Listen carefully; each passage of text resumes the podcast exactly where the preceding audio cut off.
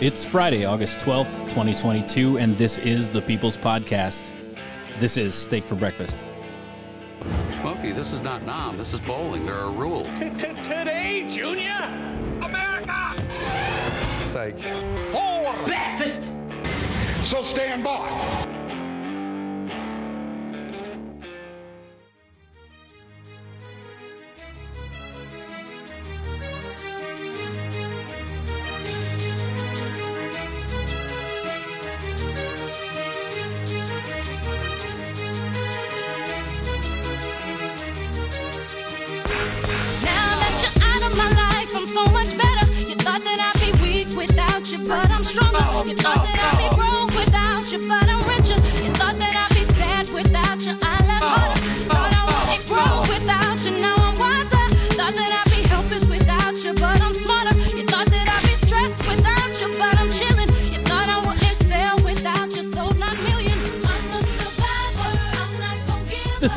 Podcast is brought to you, as always, by Man Rubs. Mm. Rubs, barbecue tools, blowtorches, t shirts, coffee cups, and all around barbecue related gear for you to make barbecue great again. Can be found at manrubs.com and on Instagram, manrubs. Use the code STEAK15 for 15% off. Also brought to you by Stay Ready Gear. They're at stayreadygear.com and on Instagram, Stay Ready Gear USA. Holsters, custom kydex, mag carriers, tourniquet carriers, on and off duty gear. Hot melted plastic made just for you. Need something custom? They got you covered. Use the code STEAK for 5% off. Don't get ready. Stay ready. The Pillow King of Minnesota and the apparatus known as the My Pillow family always got great savings and deals going down on at My Pillow. Original My Pillows, towel sets, sheet sets, and a promo code Steak at checkoff get big big savings. In addition to that, we've now got My Coffee. Noah loves it. I think it's delicious. It's delicious. I'm drinking some right now. No better way to start your day than with a little Lindell in your cup. Not literally. Like I said, uh, enter promo code steak at checkout. You get savings at both places. MyPillow.com forward slash steak or MyPillow.com or MyStore.com forward slash steak. Or you can talk to a qualified pillow representative, 1 800 658 8045. The top tier of ear gear and the world's most technologically advanced in studio recording equipment can be found at Audeze. Whether you're gaming, potting, trying to make me laugh through all the cuts it took to get this out here with the Garrison button going on. Oh, and there it is oh, oh. again. Get those ear needs taken care of and done up right. Audeze.com is the website. They're on Facebook and Instagram as well. Mike down at West Coast Survival Arms. He's a licensed FFL. If you're into the tradesies, you don't live in Canada. He's got a five star rating. He's been making Southern California happier again for over a decade. New the redesign, easy to use website is westcoastsurvivalarms.com. He's on Facebook Messenger and via the telephone 619 870 6992. Steak for breakfast backs the blue. We love our first responders, and they're always working hard.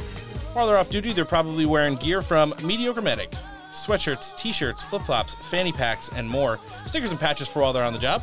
In addition to that, they got a pretty fire IG. Oh. MediocreMedic.com is the website. And last but certainly not least,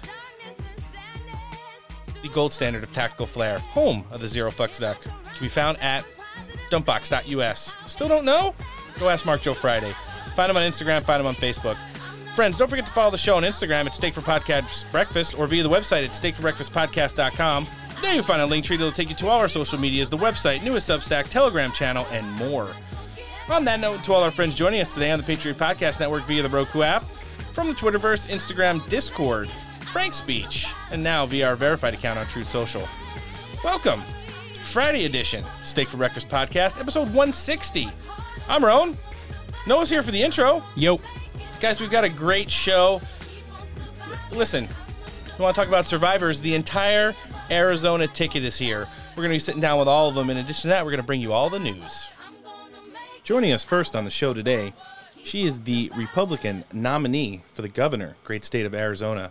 Coming back on the show in this Arizona edition of Steak for Breakfast. Miss Kari Lake, thanks for coming back. I'm so happy to be here. And, you know, I, I got to give you guys credit for helping me with the victory. I, I counted on podcasts and alternative media because the mainstream corporate corrupt media it, it, unless they were doing a hit piece on me, they weren't interested in covering me. And, and thank God for people like you who allowed me to come on and, and talk about policy and the real issues affecting Arizona. That's why we won. So thank you. Yeah, we, we can't give you enough congratulations. It was a hard fought battle.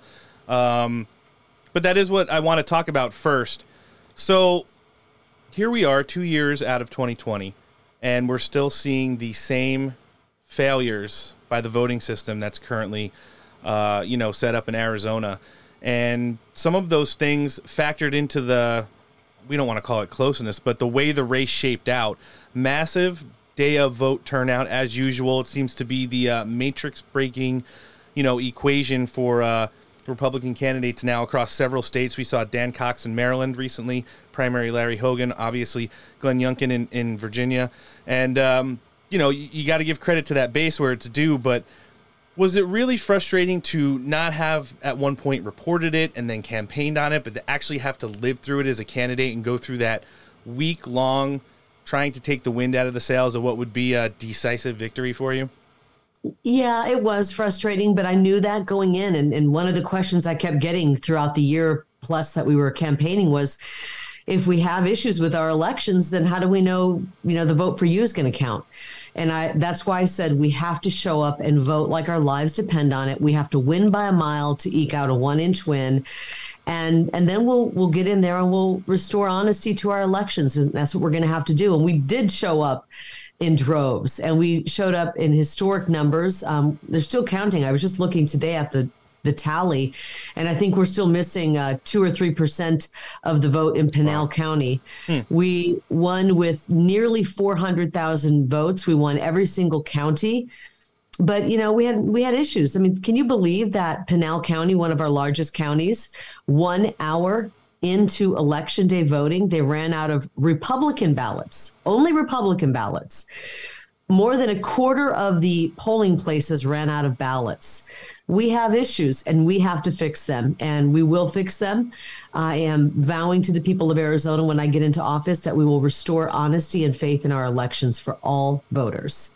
Yeah, that's uh, you know, it's good to see that whole Trump endorsed America First ticket make it because it seems like the team that you'll be bringing to the state of Arizona uh, this November would be one that is really going to deconstruct currently what's going on there and set up something that's going to work moving forward. I think yeah, I think that sure. Yeah, we don't see that enough in, in we don't you know see that enough in some states. We see great governors or like there's good secretaries of states or attorney generals running, but a top to bottom ticket factor in an amazing Senate candidate now nominee and then a couple House seats and it's like Arizona is pretty much the battleground state of the uh, midterm elections. And they acted like uh, everything we were talking about on the campaign trail was uh, ludicrous and nobody cared about it and people do care about it. People realize that if we don't have secure borders and secure, honest elections, then we don't have a country.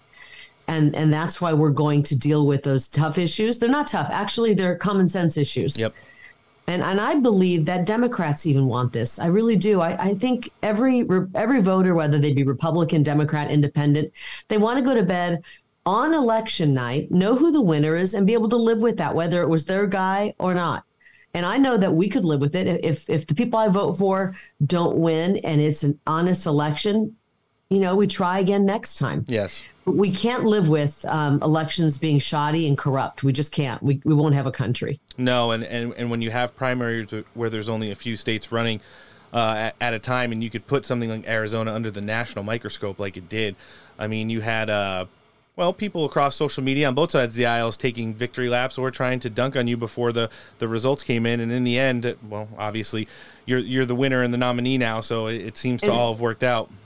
And we knew we were going to win. I mean, there there was a moment right when the ballots came out. We knew that our opponent would do well in the first drop of mail-in mm-hmm. ballots, mm-hmm. the early mail-in ballots. We knew she would do better there. But when then we started to see the numbers of how well we were doing on election day, and we knew really rather early in the night that we were going to win once the election day votes came came pouring in. Um, unfortunately, I, they very slowly trickled out. and you're right, it took the air out of the sails, and we had over a thousand people there for our event that night. And I waited to go on stage until I really had a grasp of what was going on because I wanted what I said on stage to be honest and truthful. And I said, "We won. Don't worry. We won seventy percent of game day, mail, uh, you know, voting day um, votes, and we're going to win this. hundred percent. My opponent's going to lose. We're going to win." And that's exactly what happened. But it took a while for things to start pouring in. And then, of course, it took days for them to count, which is is stupid and outrageous, and we, we need to change that. Yeah, we sure do. You know, you mentioned your opponent. Uh, we don't we don't really need to get into that that portion of the race anymore because it's now behind us. But one thing that I saw from your campaign uh, that I thought was really positive moving forward because we talked about the uh, total votes on both sides of the aisle. Um, you know, the ones that have been counted up to this point in Arizona, and, and Republicans between all of the candidates had you know close to 300,000 more people turn out to vote than they did on the Republican side. And and your campaign is already talking about unifying that you know Republican ticket moving forward to the general election, which I think is probably the best route. You guys ran a pretty tough campaign. There were talking points that you are absolutely on opposite ends on. Uh, but you know the person who resonated most with the Arizona voters obviously is with you, and but now it's time to kind of you know lick your wounds and, and swallow your pride and get together to make sure that you know the Republican nominee is the one that wins and, and turns that state fully red again uh, come the midterm elections. Absolutely. And and we do come together. Republicans duke it out. We fight it out. We don't just have the Democrat Party or George Soros decide who the candidate's going to be. We decide. And that's why we are the party of we the people and becoming more and more the party of we the people as the Democrat policies um, Americans wake up to how terrible those policies are, they're coming in to our party. And we are going to gel and come back together. You know, for many, many years, it, it's always seemed to be the establishment Republican who won, and the grassroots activist Republicans were told to fall in line. Well, this time around, the grassroots activists a, candidate won, and it's time for the establishment to fall in line. I believe they will. We're already talking to people who are a little bit more on the establishment side, and they're very excited about our victory. I'm excited. I, I talked to um, Governor Fife Symington, a former governor here, yesterday, and we had a lovely conversation. This is about saving Arizona, yes. saving this important border state because truly the governor of Arizona is one of the governors of America. Arizona as a border state is so important to every other state because if we don't secure our border here, then every other state suffers. And so that's why I think there's so much interest in this race. We will bring the Republicans together. I think there's probably a few of them that are so never Trump, you know, angry about where things are going. We might lose them, but we're going to fill them in with a lot of independents who want common sense policies and even Democrats who are tired and walking away from that party. We have an opportunity to grow the Republican Party so massive that it is a force to be reckoned with. Yeah, everything that everybody kind of walks away from, whether it be like, you know, state senate or all the committee hearings that you guys have, and everybody's like, well, we don't have enough of these people, or these people aren't on board for that. It's time to kind of be able to find resolutions to all of those issues that you guys are having. And, and then, you know, it turns out to be a win for the people of Arizona. Truly. And, you know, I look at our policies and, and somebody said, Are you going to moderate and come to the middle? And I said, I don't, you know, I don't know why I have to because I'm, my policies are very common sense and I'm not going to change who I am. I mean, I'm 52. I am who I am. yeah. But if you look at our policies, every Arizonan wants to deal with the homeless crisis that yes. we have and restore quality of life for the hardworking Arizonans who want their parks back and their streets back. Every Arizonan wants safer streets. I believe every Arizonan wants their kids to be able to get a proper education so they're ready for the jobs that are out there. There's a lot of high paying jobs ready for our 18 year olds straight out of high school where they don't even need a college degree if they don't want to go that route. And I know that every Arizonan wants to make sure we don't have fentanyl pouring in. Absolutely. And that means we should secure the border. So these are common sense policies that we frankly have to take on these issues or we are going to lose this state. Yeah, and you talked about a lot of those issues last weekend at CPAC. I wanted to ask you how that experience was. I know you've probably been there before, but we saw you do a couple speaking events. Obviously, you, you went on War Room a couple times, and uh, you know you did a roundtable as well to talk about some of the big issues. How was it getting to uh, commingle with some of the biggest people in the party right now? A lot of the people who are already in the Senate and the House, obviously some other governors, uh, probably some nominees all over the place, and uh, how is the plan resonating amongst the uh, well, you know, the MAGA base, the the the meat and potatoes of you know what makes up the whole DNA of of your campaign right now? It was so good to be at CPAC. I, I've been there several times now. I've, I've met friends that are now lifelong friends from even, you know, over a year ago when I was heading to CPAC. I was really fortunate the last CPAC in Orlando to be able to speak, and they gave me the slot right before the president. Yep. And I was um, honored as heck to have that spot speaking right before the president as well. And I really didn't make that speech so much about the issues because I made it about the most important issue, frankly, which I probably haven't talked about with you guys. The most important issue facing us right now, and this is the reason I believe that Americans, we need to come together, Democrats, independents, Republicans. We can argue about all of our policies later later down the road but we're looking at losing this country if we don't start coming together. I think we're in our final moments of of having time to save America because we've got all kinds of forces working against us both external and internal and and that's why my speech before the president was really about saving this republic. We don't want America to become a memory. And so I really, um, uh, on my speech before the president, kind of concentrated on that and coming together as Americans to save this country. We can disagree on a whole bunch of stuff later, but right now, it's all hands on deck to, deck to save America. We saw what our federal government did raiding President Trump's home. The government that we, the people, created is turning on we, the people.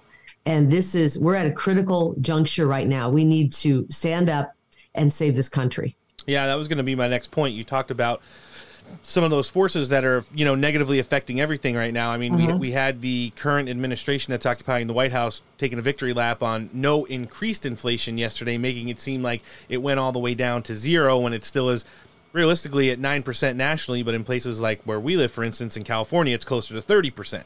And uh, because, you know, they drove up the price of gas, uh, you know, three, four dollars nationally, and it goes down 50 cents over the last six weeks. They want to take a victory lap on that, even though gas is essentially still, you know, three, four dollars more than it was during the Trump administration.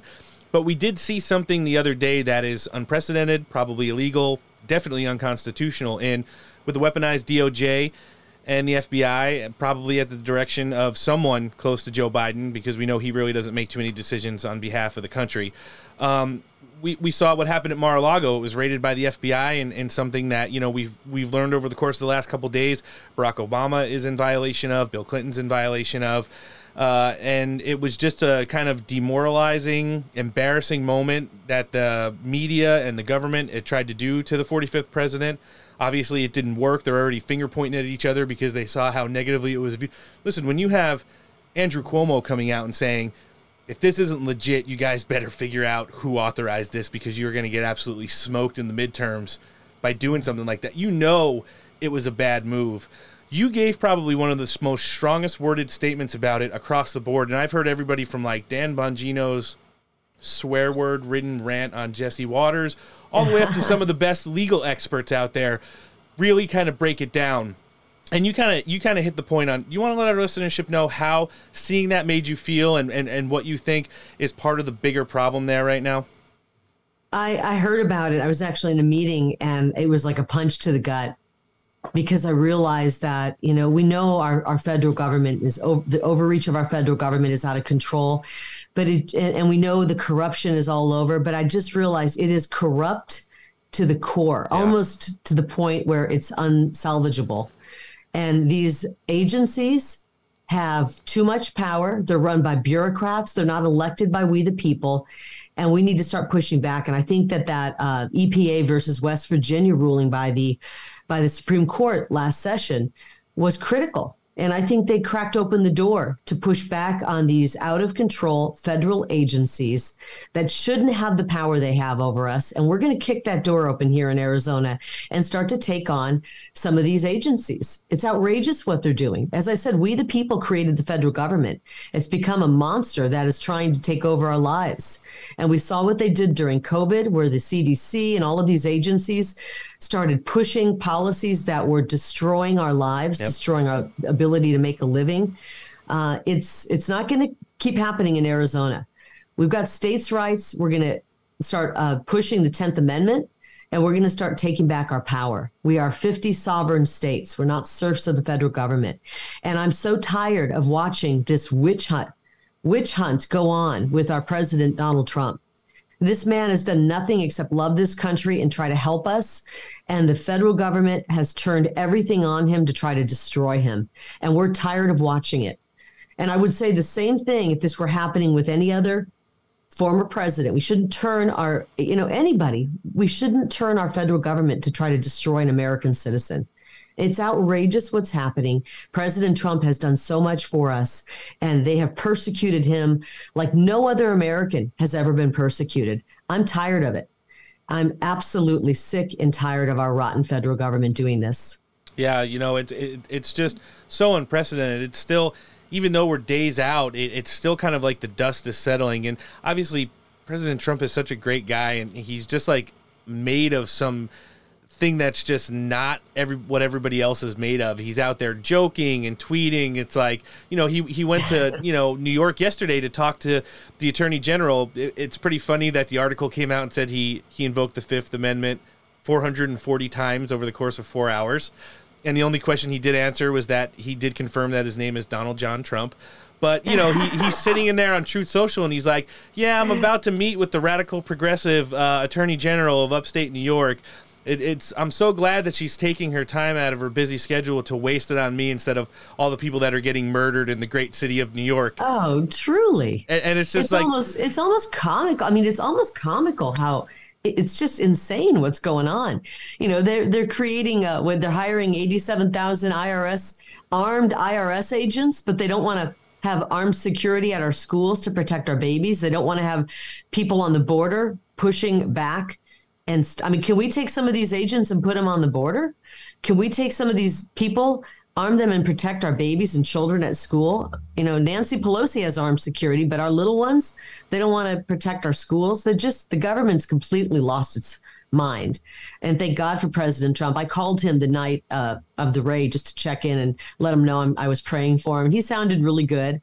Um, you know, he's been through so much. Yeah. I think it, maybe he's gotten used to it at this. And thank God for him that he has that very strong backbone made of steel. it's sad that More of that in our leaders. Yeah, it's sad that he's had to get used to it, though. You know, for all the great things he did uh, for our country over the course of, of his presidency, his first term, it's sad that he has to be that kind of a Teflon like skin to just where, where it bounces off. And I, I like that you brought up the uh, you know appropriations for the IRS agents. Good comparison. You might want to use it on the road. Fiscal year 2023, 87,000 IRS agents. They've appropriated funds for that.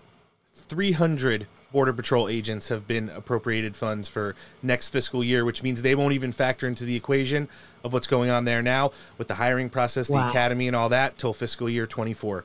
So I no- heard that yeah. this this this uh, IRS eighty seven thousand is greater than the Pentagon, the Yep. State Department, Border Patrol, and one other uh, one other agency combined. I can't remember what the other agency is, but I was like, whoa. Honestly, you know, we're struggling right now with this inflation. People can't afford to put gas in their tank. They can't afford to put food on the table, buy their kiddos back to school clothes. And what is the Democrats' solution to that? Raise taxes, hire nearly 90,000 armed IRS agents, and audit us? They're disgusting. They're disgusting. Yeah, they really are. And uh, you know, it's something that we're looking to at least get that that whole Biden agenda, you know, slowed down after these upcoming midterm elections. Kari, last point I want to touch on with you. It's probably what our listenership's definitely looking to uh, hear about the most. Where does the campaign go from here? You guys have an extensive ground game set up. You're one of the best candidates running nationally in regards to social media. Uh, you have no problem holding town halls, attending debates. Uh, it's going to focus now on your on your you know general election um, competitor, and and there's no love lost between you guys. So it's I, I, I'm I'm assuming it's going to be probably not not only one of the most nationally focused on race, but probably one of the spiciest ones too. What are you well, looking forward I don't to know most? because she's she's like basement. She's Arizona's version of Basement Joe. Yeah. she wouldn't even come out and debate or go to forums um, during the primary. I'm challenging her right now. I'll, I'll, do a debate a week, a debate a month up until the election. I, there's one debate they're trying to plan right now, and I don't know if she'll show up for it. I'll debate her every day, all day on policy because we know that our policy works. Her policy is terrible. Yeah. But she's just going to hide and she's going to have the Soros family pour money in and and the um, teachers union which is against teachers actually and she's going to have the you know all kinds of special interest money poured in to run attack ads which they're already starting and hope that she can win that way yeah you're right and uh you know, it's one of those things. I do hope she does get to the debate stage because the, the people of Arizona, they know the differences, but they need to see what it's like when those differences are put in front of everybody. And the people that are promoting radical progressive ideologies onto the people there and saying that this is the way to go they need to be you know shown that it's absolutely wrong and it's when they start hearing these things and how you'll debate them and, and offer better solutions for the people of arizona who've, mm-hmm. who've been beat up since 2020 i mean they're definitely on the rebound after this turnout for your election Kari and, and for the whole ticket across the board but you know they, they, they want a big win and uh, i think we're getting close to being on the verge of it right now I agree. Um, you know, uh, she's got the press working with her though, and it's one attack piece after the next. So we have to wake people up in Arizona and say, if you're falling for these ads and you're falling for these hit pieces in the news, then you're you're doing exactly what they want. They want to control you on on certain issues and not talk about the important ones. Katie Hobbs is for defunding the police. My opponent, Katie Hobbs, is for Joe Biden handling the crisis at the border. Well, we're watching what he's doing at the border, and it's destroying America. That means she's for allowing the cartels to control the border. She's allowing the fentanyl to pour in and get in the hands of our, our children and our young people. Her policies are, are completely destructive. She's for Joe Biden's policies, and we know what that is doing to America, and we can't let that happen here in Arizona. She sees California, where you guys are, and she sees that as utopia mm. uh, and, and wants to do the same policies here in Arizona. And I, I just think that's radical. And we can't afford that at our border to have somebody who's actually a socialist controlling a border state. Yeah, I'm, I'm going to tell you what, anybody that's listening, Arizona listenership who's not very familiar with California, I've been living here for about 25 years, half my life, night and day since I moved out here in the late 90s. I mean, it really it's was. Sad. Yeah, it, it was, used to be a great place. Was great, and now just the crime, the homelessness, the drugs, the non-cleanliness, the how long because of all the red tape and and you know environmental regulations. All the roads are destroyed. Uh, historical places like the Capitol and you know other places aren't kept like they used to. You could Google pictures of them on the internet. I guarantee they're probably like 20 years old and they're all run down now. And then just the fact of the matter so many major corporations have moved out of California. All it does is raise our taxes because the state can't make money off of them. So just think about. Uh, plus, we're living at a, close to thirty percent, twenty seven percent ish inflation out here in California. So it's a definitely good place to fly over. But uh, you would not want to live here right now, and you don't want that to turn into Arizona. Kari, no. th- this has been awesome sitting down with you, of course, as it is always. You're one of our listenership's favorite guests, of course, and uh, we hope due to the business of your schedule, we might be able to catch you one more time before the general election in November.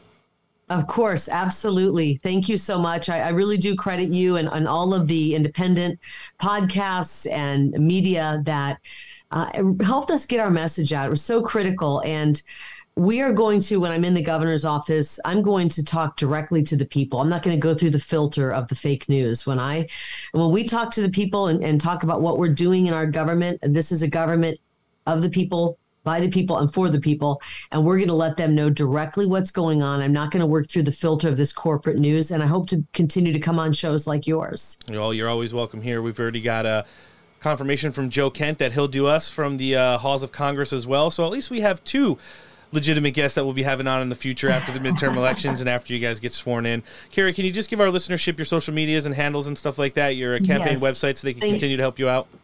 Thank you. Uh, KariLake.com, K A R I L A K E.com. I was up against a $30 million in uh, attacks from my uh, primary opponent. So we need to fill up our coffers.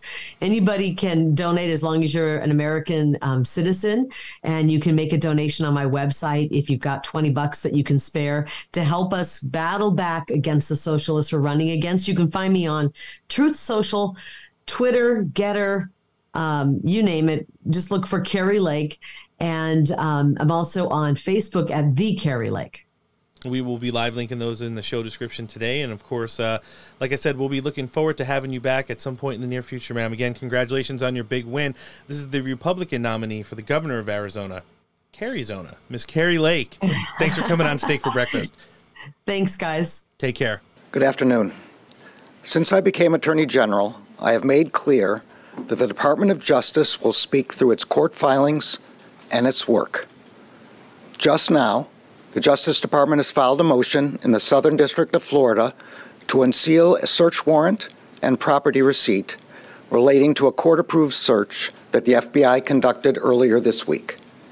That search was of premises located in Florida belonging to the former president. The department did not make any public statements on the day of the search. The former president publicly confirmed the search that evening, as is his right. Copies of both the warrant and the FBI property receipt were provided on the day of the search to the former president's counsel, who was on site during the search. The search warrant was authorized by a federal court upon the required finding of probable cause. The property receipt is a document that federal law requires law enforcement agents to leave with the property owner.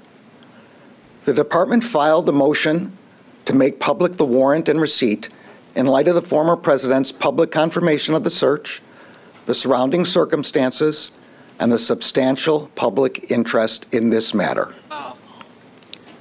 Faithful adherence to the rule of law is the bedrock principle of the Justice Department and of our democracy. Upholding the rule of law means applying the law evenly, without fear or favor.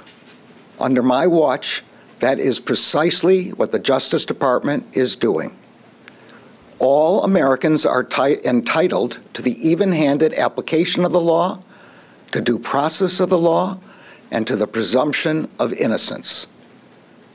Much of our work is by necessity conducted out of the public eye. We do that to protect the constitutional rights of all Americans and to protect the integrity of our investigations. Federal law, long-standing department rules, and our ethical obligations prevent me from providing further details as to the basis of the search at this time. There are, however, certain points I want you to know. First, I personally approved the decision to seek a search warrant in this matter. Second, the department does not take such a decision lightly. Where possible, it is standard practice to seek less intrusive means as an alternative to a search and to narrowly scope any search that is undertaken. Third, let me address recent unfounded attacks on the professionalism of the FBI and Justice Department agents and prosecutors. I will not stand by silently when their integrity is unfairly attacked. The men and women of the FBI and the Justice Department are dedicated, patriotic public servants.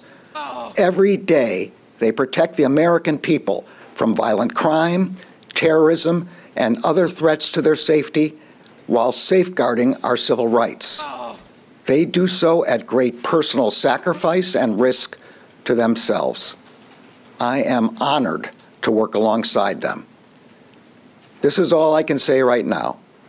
More information will be made available in the appropriate way and at the appropriate time. Thank you.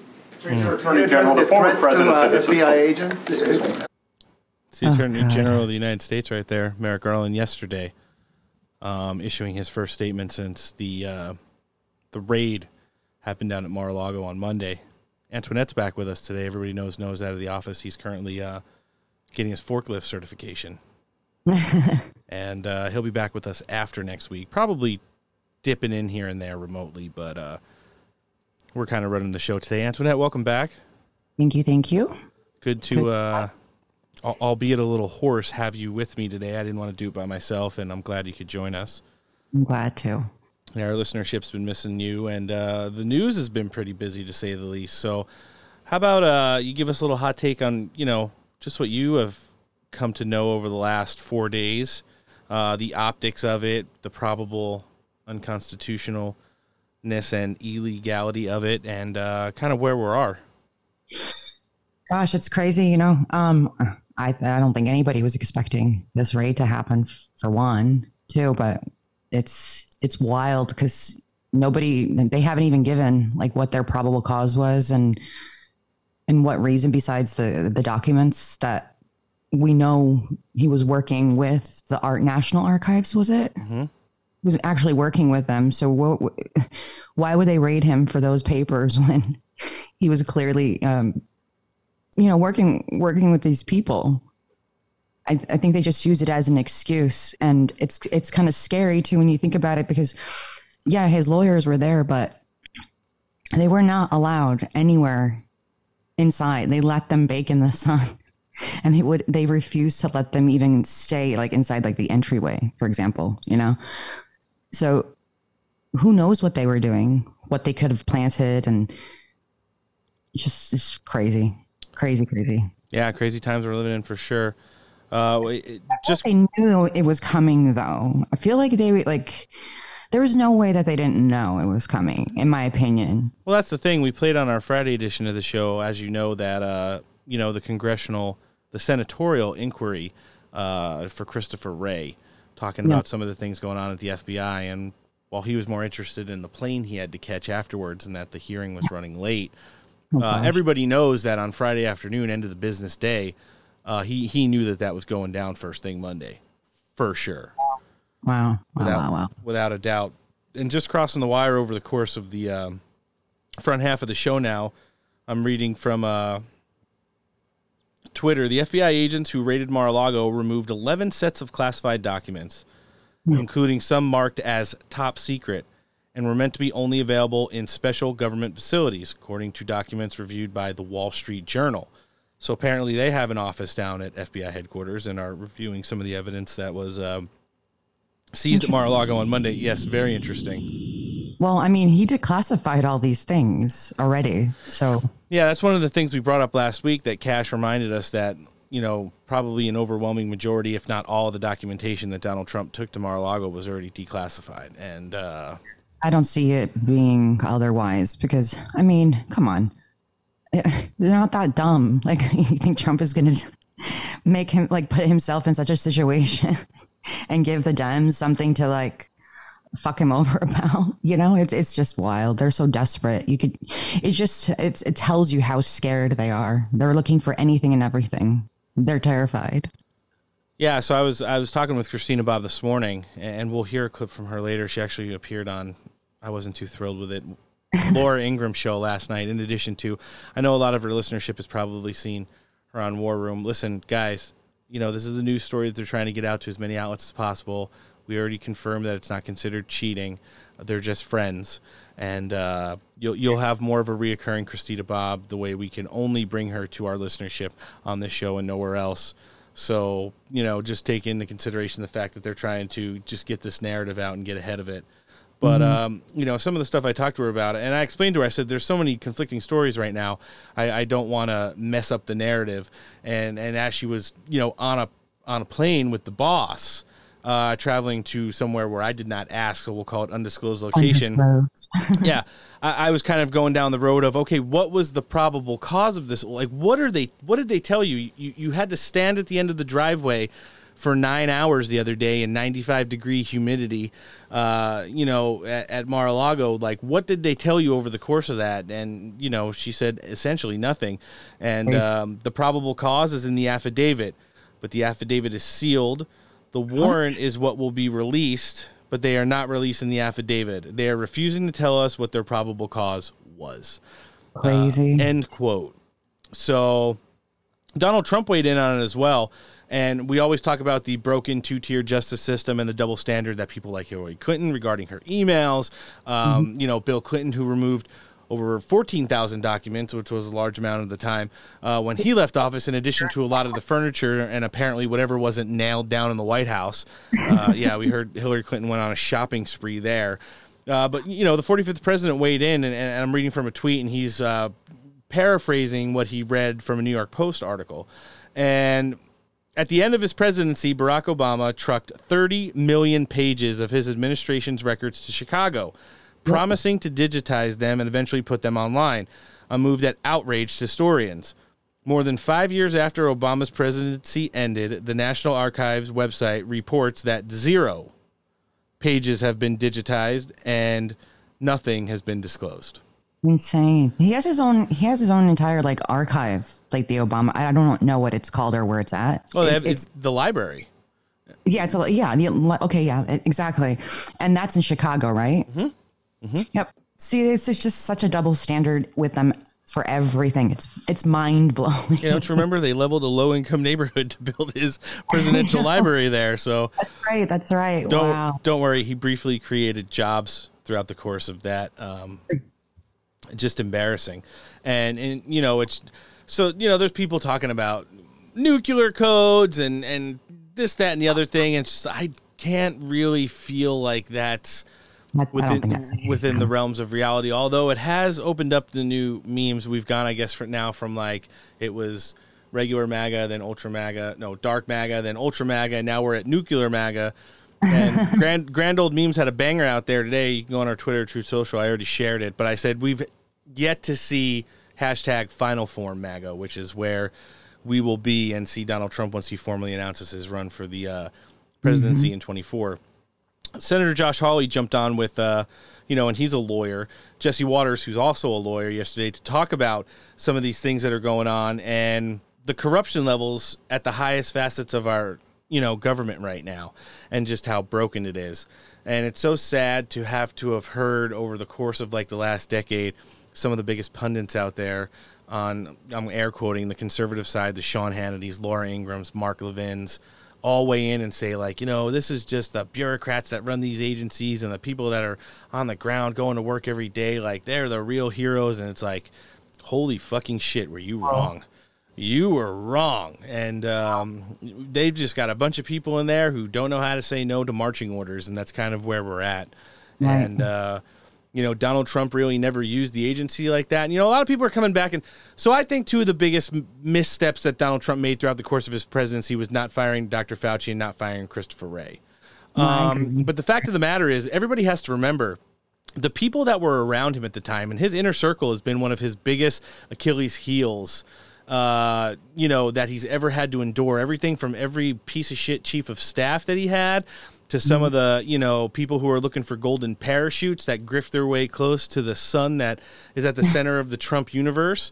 Um, and and Christopher Wray was essentially forced on him. You know, they said for how much of a radical and rogue FBI director James Comey was, he needed something more establishment to kind of bring normalcy to it.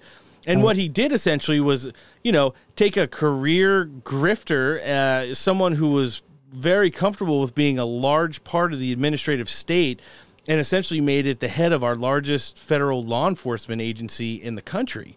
And he knows, just like we've said it so many times in the show, every four to eight years, my boss is going to change. So why even get my wagon hooked to any of these people when I could just go with the flow, keep moving up, you know, collect a paycheck? I might run the CIA someday.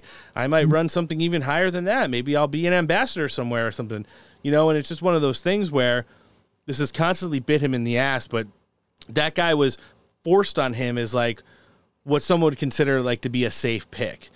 And even if Christopher Wray is not directing all of this misconduct that's going on at the FBI right now, his complacency alone is equally, if not more bad, uh, for what the Department of Justice has been able to do throughout the FBI. Uh, 100%. yeah, and, and we've seen it with everything from, you know, the Summer of Love. Uh, we've seen it with the Gretchen Whitmer case. Um, you know, obviously January 6th. And here we go again. So, you know, it's one of those things where it's just reoccurring instances of like, and, the reason you don't see a lot of the heads of these agencies really jumping to the forefront of it, just go back to our clips from Friday of how passive Christopher Wray was. They don't care. He knows in two years Joe Biden's out of there, and whoever his boss is going to be, if he's still the director of the FBI, That's all that doesn't, matters to him. yeah, it doesn't matter to him. He's going to collect his big ass paycheck and, and work remotely from home. I, I heard he's got a nice little cabin somewhere where he likes to go fishing and, and canoeing and really doesn't do too much FBIing from there until, you know, they, they summon him back to New York to go before these committees, which he just lies to. And, uh, you know, it was one of those things. He was so disconnected that they had to like beat it into his brain that the guy who got f- essentially fired from the Detroit field office after the Gretchen Whitmer case disaster, uh, who was, you know, later appointed to run the DC case. So he went to running Right. the Fed napping case to the Fed surrection case, and now he's the director of the Washington field office. And, and it's like he wasn't even familiar with the guy's name, who literally is like his underling there. Right, right. Yeah, And- no, I think he's completely checked out. He's completely disconnected. Yeah, I don't think he's necessarily one of the bad guys. He may have been at some point, and there's probably some shit that he swept under the rug that's going to go back to him. I just think he's one of the big fucking complete morons. And he's Uh, complicit, like you said, because his complacency. He's not, he doesn't give a shit. He's not doing anything about it. And like you said, you know, there's incentive for him to be that way. Yeah, and he's going to go wind up writing a book. Uh, he's going to go wind up uh, doing speaking events, and everybody's going to want to hear how he lived through all these crazy times and presidents. And he's Wow. going to go work at some big, uh, you know, like uh, law enforcement themed or security themed think tank, and and just continue to collect paychecks after he's done with the federal government. But uh, like I was saying, Senator Hawley jumped on with Jesse Watters yesterday, and they were talking about some of this stuff. I thought it was a good piece. Let's hear it. Yeah, and, I, I'd like to know what it was they were looking for in the first place. I mean, this is what Garland owes the American people an explanation, and frankly, so does Joe Biden, because I don't believe for a minute, not for a minute, that the White House was totally in the dark on this. This is Joe Biden's FBI. It is Joe Biden's DOJ, and they have weaponized this FBI at every turn. They sent it after parents and called them domestic terrorists. This is an administration that tried to set up a disinformation board to police the speech of Americans who questioned the vaccine, who had questions about masks. This is an administration that is totally, totally out of control. And I tell you, it will take a long time to repair the basic constitutional norms and democratic norms here that this administration is trampling. But Jesse, what this makes clear to me above all is that though our constitutional framework of government is strong, and I believe that, we have deep, deep corruption in our government. Deep corruption. Yeah, you gotta And pull we're it gonna out have to make the it roots. a focus to root it out. Mm-hmm. It starts at the top, but I mean, it's going to be. I mean, it's so deep. Like, Yeah. I mean, like Trump said, he's like, I knew the swamp was deep. I didn't know it was this deep and this bad. And it's right. He's right. It's at all levels. It, it, it's, oh man, you know, need big purge. But how do you fix everything? You know, it's, it's, I kind of like, I kind of think you, I think the best thing would be just to completely abolish and start anew. Yeah. A lot of agencies, there's, I don't know. And I we're know. we're starting to see some of the projections from from the Trump campaign at the Save America rally circuit. We're seeing the teasing of re-implementing Schedule F, which would give him the ability to fire tens of thousands of federal employees on day one, which needs to happen. Uh, Oh, yeah. They they were there for four years. They've got names. Oh, People, yeah, like, people like Max Miller, he's got names. Um, they also talked about, uh, you know, in addition to combat that, they having ten thousand ready to go federal workers, the, the most trusted people who were loyal to the administration and probably have had a hard time finding work since Donald Trump left office, ready to go on day one to, you know, not just fill staffer positions, uh, but to be senior appointees in some of the, you know, federal government's most uh, biggest agencies. You know, it, it's one of those things where um, you just have to, uh, you know, take into consideration that's also a plan. And then you saw, you know, the EPA ruling from the Supreme Court. You're not going to see anything or, or reap any of the fruits from that throughout the course of the Biden administration with all the green new bullshit that's woven into that uh, Inflation Reduction Act. Uh, you know, Build Back Better 2.0 bill that's heading to his desk today. Uh, but when a, a conservative, a nationalist, populist president gets in there that wants to, you know, reinvigorate and revolutionize the energy industry, the oil industry, the the um, power grid of this country, infrastructure, all those regulations and laws and red tape is going to be so much easier to just shred them.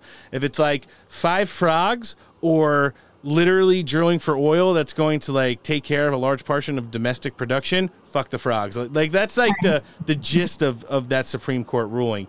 And it, and it really is gotten to the point to where like gnats can prevent like our country from saving dollars at the gas pump or or keeping like you know the the, the shipping apparatus that's a big part of this country like in line so you know it's one of those things where uh, that Supreme Court ruling, we're not going to see too much of it now, but down the road, it's going to be very consequential to things that uh, I know at least President Trump wants to do in his second term. Yeah, no, I agree.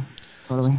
So I saw um, Terry uh, Terry Turchie. He was a senior uh, guy at the FBI back in the day when Merrick Garland was there running the outlet, and apparently he wanted to talk about how easy it was for him to sign off on this bullshit thing to get to a judge to have that warrant come in here and you know uh, do what they did at Mar-a-Lago on Monday. However, when they had found the Unabomber back in the day, it was Merrick Garland. Uh, I'm sorry, not as running the FBI, as a federal judge who wouldn't want to sign off on that. Let's hear him. He jumped on with Jesse Watters right after Josh Hawley. You were an agent that did the Unabomber case, and you're saying Merrick Garland wouldn't sign off on a warrant to raid the Unabomber, but signed off on a warrant to raid Trump? Is that what you're saying?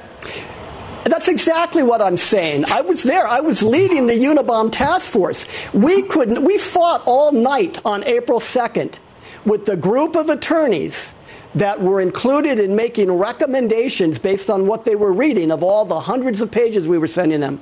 And they would not recommend to Janet Reno that she should sign off on this search warrant. She did that on her own. Mary Garland, I don't know exactly what he was voicing, but he has all over his literature. Don't believe me, just look at the, the bio. I was in charge of the Unabomb prosecution from DOJ. Wow. And by the way, I can tell you this. I can tell you this.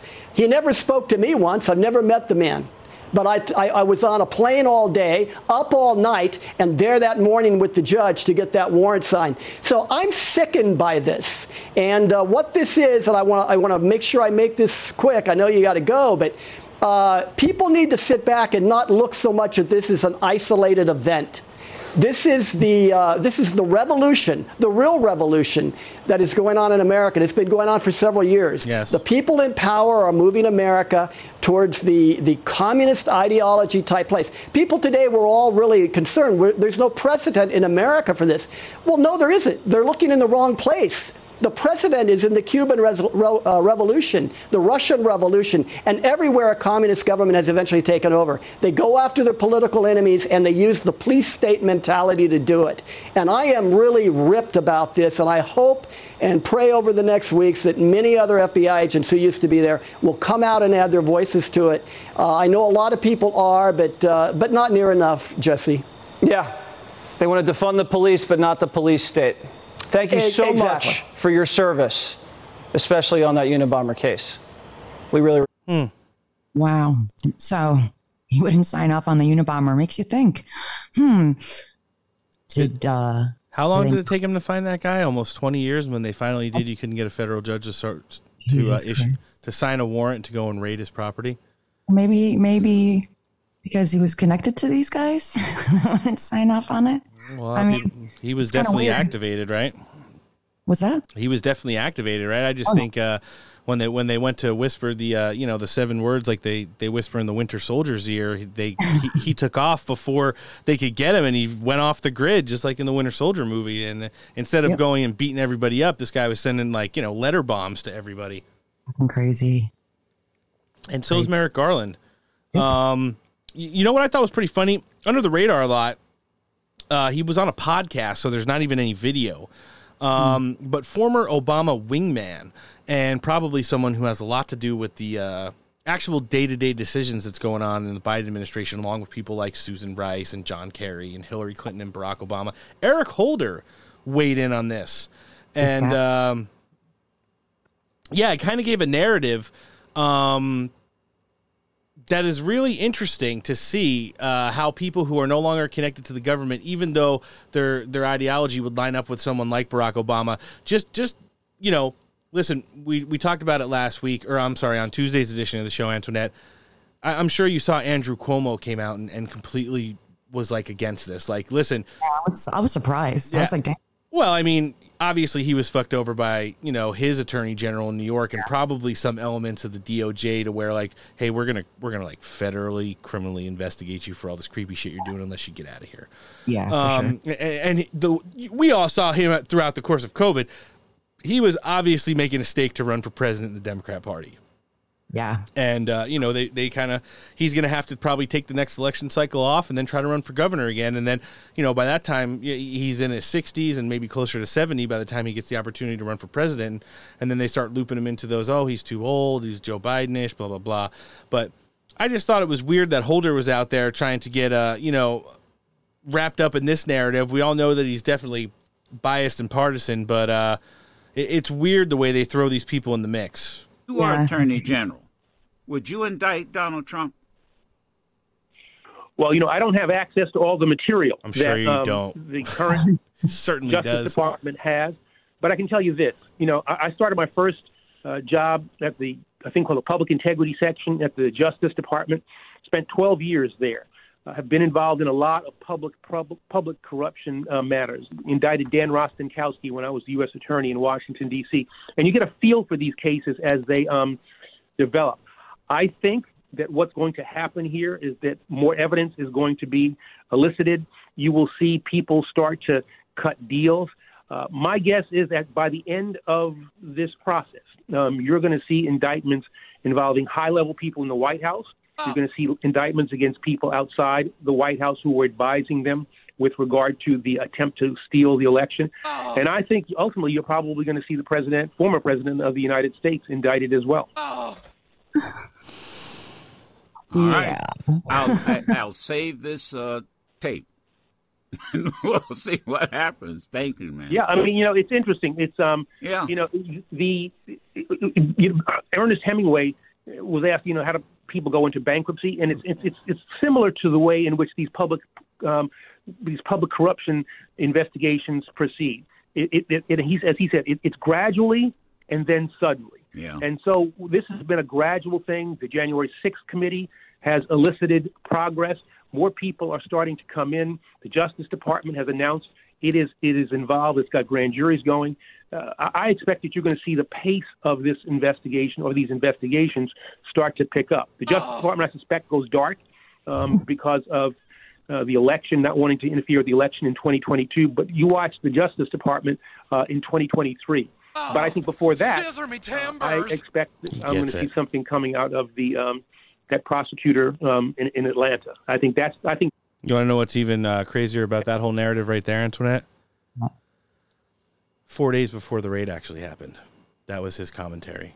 No fucking way. It's like not only am I going to project, but I'm going. to Yeah, let's take a little walk into the future with Eric Holder. Uh, uh, it's- that's what I'm saying. They, they, like they're so stupid. they, they just throw these people out there. Oh yeah, we haven't seen you in like a year and a half. Go go on some podcasts and, and, and you know forecast what your opinion would be on if Merrick Garland was going to issue a warrant to raid Mar-a-Lago. And after it's like, oh, he takes credit. See, I told you, I knew. Like you know. And you know, a, a big thing that we don't talk about enough uh, that we saw Raheem Kassam and Natalie Winters at the National Pulse, our, our Tuesday edition of the show guest, uh, really get ahead of in regards to this narrative was the federal judge who signed off on this uh, and his ties to Jeffrey Epstein. Uh, that's just wild. It's like what? I mean, I, I know it's a small club and we're not part of it, but damn, it's like you turn around and they're like right in your face, like, "Oh, hey, remember me?" No, I don't want to remember you. You're, you like the pedophiles, and then represented them in court.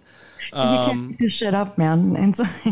Yeah, and it just so happens that uh, you know he's also got some some ties to the Pelosi family, and and defending them in some legal issues that Paul Pelosi had not too far back, and uh, it's like literally uh, the lizard people laughing meme. I know. And, and you know it's it's it's just crazy how how this thing is uh, is unfolding. Like I said, we we talked to Christina Bobb, who's literally sitting across from Donald Trump this morning on a plane uh, on Trump Force One, and you know she's telling me that we don't know, we really don't know. They made me stand at the end of the driveway. It was really hot.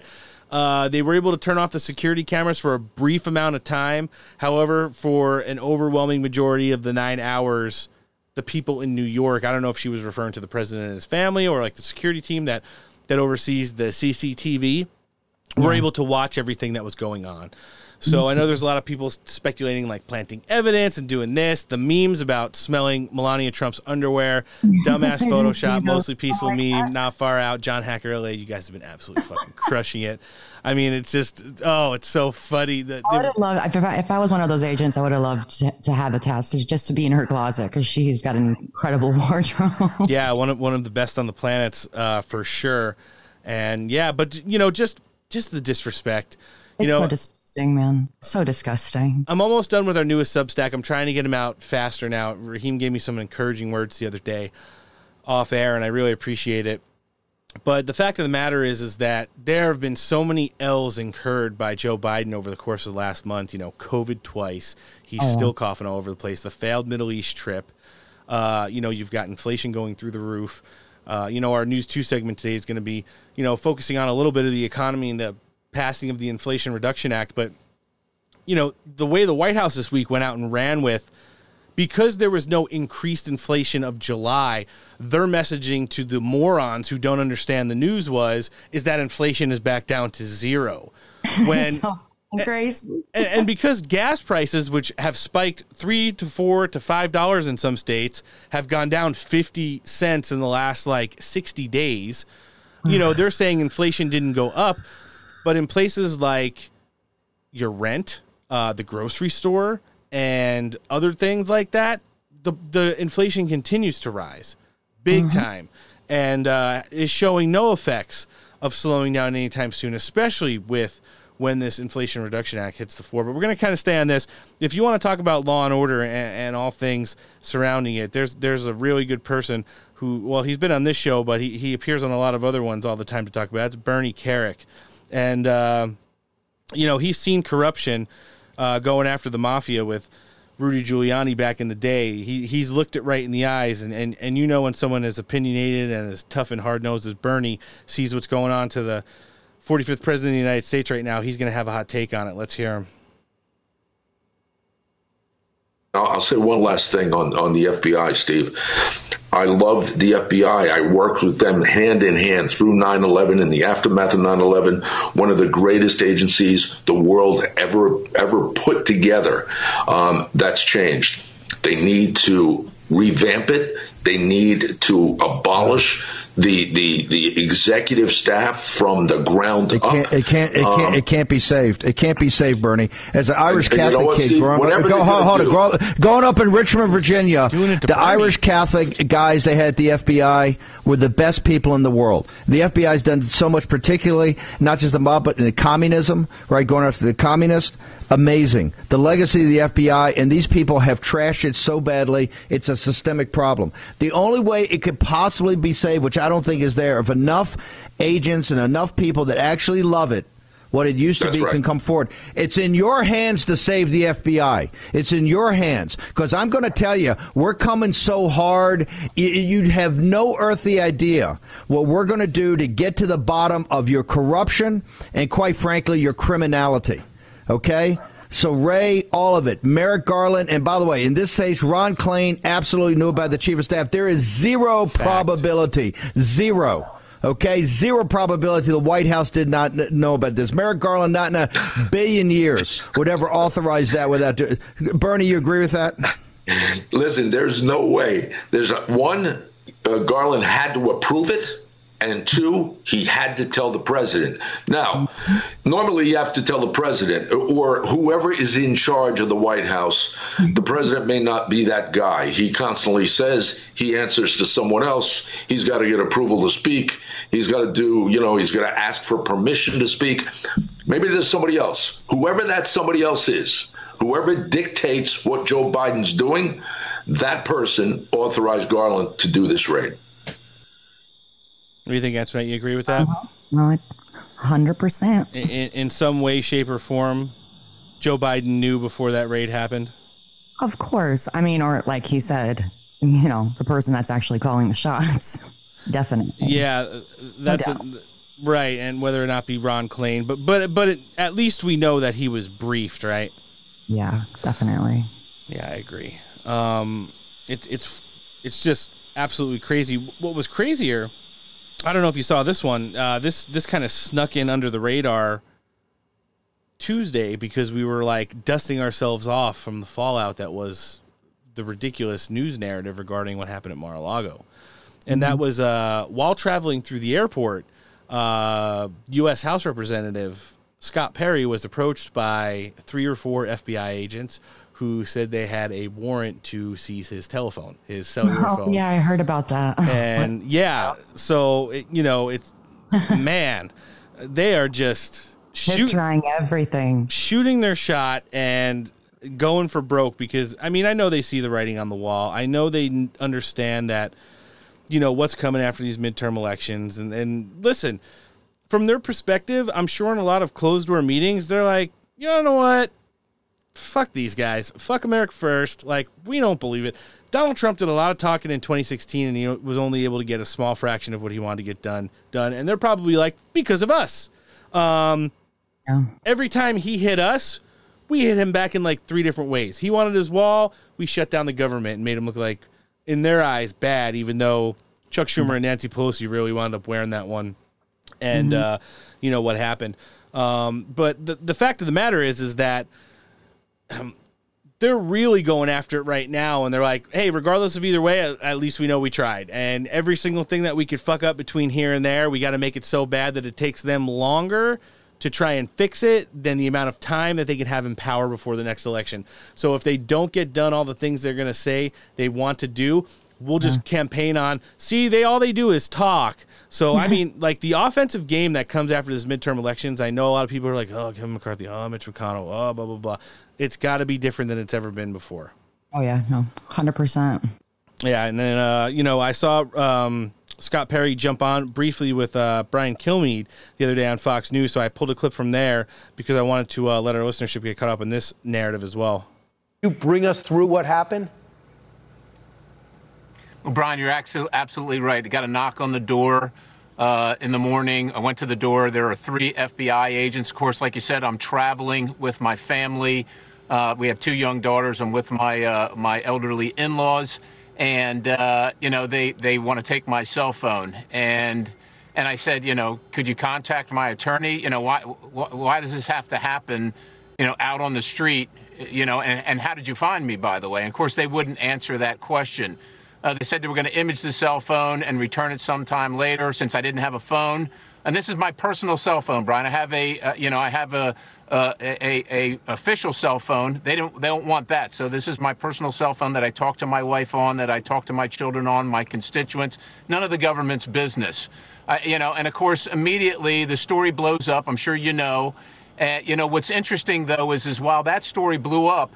I heard from my attorneys who talked directly to the Department of Justice who said that I, their client, am not a target of this investigation. Now think about that. If I'm not a target, why do they come follow me, you know, find me on when I'm traveling with my family? They don't come to my house, they don't co- contact my attorney. Why do they come and seize my cell phone to image it in, in that fashion. If they would have just contacted my attorney, certainly we would have provided the information necessary as required by law, and that would have been the end of it. But they want this spectacle, they want this show, they want the intimidation. And of course, the media is not saying anything about the fact that, you know, reported today that I am not a target of the uh, of this investigation. Okay. And so, look, this is this is the DOJ run amok, and I think what people need to really think about is, in about a day, we're going to vote on a package, and it'll probably pass where they're going to employ 87,000 new IRS agents. What do you think they're going to be doing? They're be they're going to be coming for all of you. You know, to, to yesterday it was my cell phone. Tomorrow it's going to be it's going to be average, hardworking Americans that are just trying to make it through their days. Yeah, it's an excellent point. And weren't they stockpiling ammo and guns and ammo too? Yeah, I mean that's all. Well, I, I mean, Yeah, it goes into the start of the fiscal year for all federal law enforcement agencies. You know, one thing I did want to clarify, I put it out on social media, and uh, you know, shame on just about everybody. So everybody's seen that that part of you know what they're talking about the eighty-seven thousand IRS workers um, going around, and you know there was a screenshot from obviously like the job opening, and it's from the IRS. I, I believe it's probably through one of the websites that the government hires off of, like USA Jobs or something. And it says major duties, and it's got some bullet points. adhere to the highest standards of conduct, especially in maintaining honesty and integrity. Work a minimum 50 hours per week, which may include irregular hours, and be on call 24 7, including holidays and weekends. Don't. Maintain a level of fitness necessary to effectively respond to life threatening situations on the job. Oh yeah, but that's the not the U.S. military. Hmm. Carry a firearm and be willing to use deadly force if necessary. the fuck? and be willing to participate in arrests, execution, and searches of warrants and other dangerous assignments. So here's the deal. IRS agents. See, after circulating online for nearly a week, that's what everybody's saying. But the fact of the matter is, those job specifications are for like the special ret- response team unit of the IRS. It's not for the 87,000 incoming. Okay, thank God. So- like, I know. Remember what rule number one is on Steak for Breakfast? Do your research. Uh, and the fact of the matter is, everything from like HUD to the IRS and, you know, other agencies that are a little bit more hands on, like the Border Patrol, they all have special response team units. So even though 99% of your workforce is like dad bod having, suit wearing, cubicle inhabiting, pencil pushers, they do have a special response team for when they need to execute major warrants on like high value people who are not paying their taxes in the United States, who might have armed security, who might be doing illegal things. And this whole like all 90,000 incoming IRS agents are going to go through like the almost Navy SEAL style boot camp that these special response team members in every facet of the federal government goes through. Um, you know, even FEMA. FEMA does a lot of like now, in addition to like disaster relief, they do like crowd control, but those are just like the regular FEMA people. They have above them like a special response team, the people that jump out of the helicopters, that wear like all the operator equipment, and you know, it's just one of those things. It got gaslighted online, and I tried to like get in a couple people comment section, like, guys, don't you think this is not exactly for all of that stuff, but I understand it. Everybody's really listen. The black and white of it is 90,000 IRS agents are getting hired and only 300 Border Patrol agents getting hired. So when you see stuff like this, completely fine to get pissed off, but not okay to spin the narrative to what exactly it isn't. Um, and, and like I said, it delegitimizes our cause when we're using false numbers. So, Yeah. um, do your own research, like you said, and people verify, verify, verify. Yeah. on your own. You know. I mean, all you got to do there's there's so many great and informative Telegram channels out there. You take a screenshot of that and and you send it to the nerds who inhabit them and say, "Hey, is this legit or is this like something a little bit more specific than just a regular IRS agent?" I guarantee you would have gotten uh, the same disposition that I just gave you in like you know matter of seconds. Um, one of our great friends was making the rounds this week as well. Also, apparently not cheating. Um, Kash Patel and he was going around uh, talking about this stuff. I pulled a couple couple clips from him because I feel it's really relevant to the situation. He's like literally ground zero. He's one of like the presidentially appointed document handlers for the archives, in addition to all the stuff he ran in regards to working for the president and for Ric Grenell and for the chief of uh, the, the Department of Defense, the work he did at the Pentagon, and then prior to that, his his federal prosecution work. Um, but he was talking about. Um, this with Charlie Kirk and the damage control potentially that the Department of Justice is going to have to conduct as they walk back and maybe even never give a disposition on what the legitimacy of that warrant was uh, that that was executed at Mar-a-Lago on Monday. Let's hear it. Ask you so there's this new newsweek story out of which i don't believe it looks like damage control but it says here quote what a spectacular backfire says the justice official i know there's much speculation out there that this is political persecution But it really is the best and worst of the bureaucracy in action. They wanted to punctuate the fact that this is a routine law enforcement action stripped of any political overtones and yet got the exact opposite. Your thoughts? I mean, I don't know if that's an anonymous source or what clown is saying that, but I this is a, every single thing they have done is intentional. It's planned out. You cannot conduct a raid quietly with 30 guys and fly them down from the Washington field office and hide the fact that they're going to do that and show up unannounced and get a search warrant and get a judge to authorize it. This has to be author. I'm telling you, I was at DOJ. I ran some of the highest level prosecutions ever in that department during my tenure. This is something the attorney general must sign off on. The director of the FBI must sign off on. And since it has to do with the president of the United States, the White House counsel's office has to be involved. There is no other way to do that. And um, they're So you're, you're saying definitively then, sorry to interrupt, Joe Biden knew about this. I would say definitively the White House counsel's office knew about it. Whether they told Joe Biden. How about Merrick Garland for sure? What's that? Merrick Garland knew about this? Hundred percent. He had to authorize it. There's no way he didn't know about it. And then Christopher Wray. 100%. Same thing. And then Barack Obama probably too, but that's a separate issue. So, um, then, but Joe Biden maybe is what you're saying? Maybe. I mean, look, you know as well. Yes, you know better than anyone. Like, why would they tell him anything? He's not really in charge. He's sort of just ballooning around, going to South Carolina or wherever he's off to next for a bike ride. So, if I were the White House counsel, I'd probably not have told him in all reality because he would have blurted it out. It's incredible. What a moment. Mm, it certainly is, and, and you know, I texted Kash Patel the other day, hand to God, uh, and I messaged him because I was watching Real America's Voice, and I s- Charlie Kirk teased that he was coming on for that segment, and I was like, "Bro, you getting ready to go on with Big Head Charlie?" Stop. And he wrote like "ha ha ha" like across like a whole line. And I was like, "Nice guy, huge head," and. uh Don't be no, I mean I, it's good. Listen, he's just a little dry, and uh, you know he tries to be funny, but he's not really that funny. But uh, you know some of the work he's done with the kids, the Turning Point USA, all that stuff, you know, very comprehensive, and it's it's included a, a, so many new people into the voter base. It, it his work cannot be replicated. So he does a lot of good stuff. You know, listen, you go back and listen to like episode six or seven of the Steak for Breakfast podcast, and you probably will think you're listening to a different show. Yeah. Um, it was we, we literally were the garage band of political podcasts, and we went down so many offshoots in regards to just the mainstream stuff, which is what I wanted to do. But collectively, as a unit, the other three or four guys that Steak for Breakfast once was, uh, in addition to myself, is uh, not what it is now. So it, it's it's just one of those things where you know he's done a podcast for a long time, and it's probably a little bit different with the television component, and I'm sure they'll get rolling with it, and, and it'll be a little bit better product. Host Jack Posobiec a little less, you know, he makes you drier, and uh, but you know it's it's one of those things that uh, not really a huge deal, but he Kash did think it was funny. Um, he was then on Fox News uh, last night and was weighing in on some of this stuff. Um, and, and with some of the news is that um, Marc Elias, uh, and we all remember him uh, and his connections to the Clinton campaign, and talking about all the statues and laws that were probably broken by uh, Hillary, and uh, you know she still walks scot free. So I thought that was good and kind of ties into like you know the entirety of this whole segment. So I pulled it. Let's check it out. Uh, before we actually get to the deeper question, Kash, of whether or not this is truly about classified materials, it's not. Were there classified materials in Mar-a-Lago?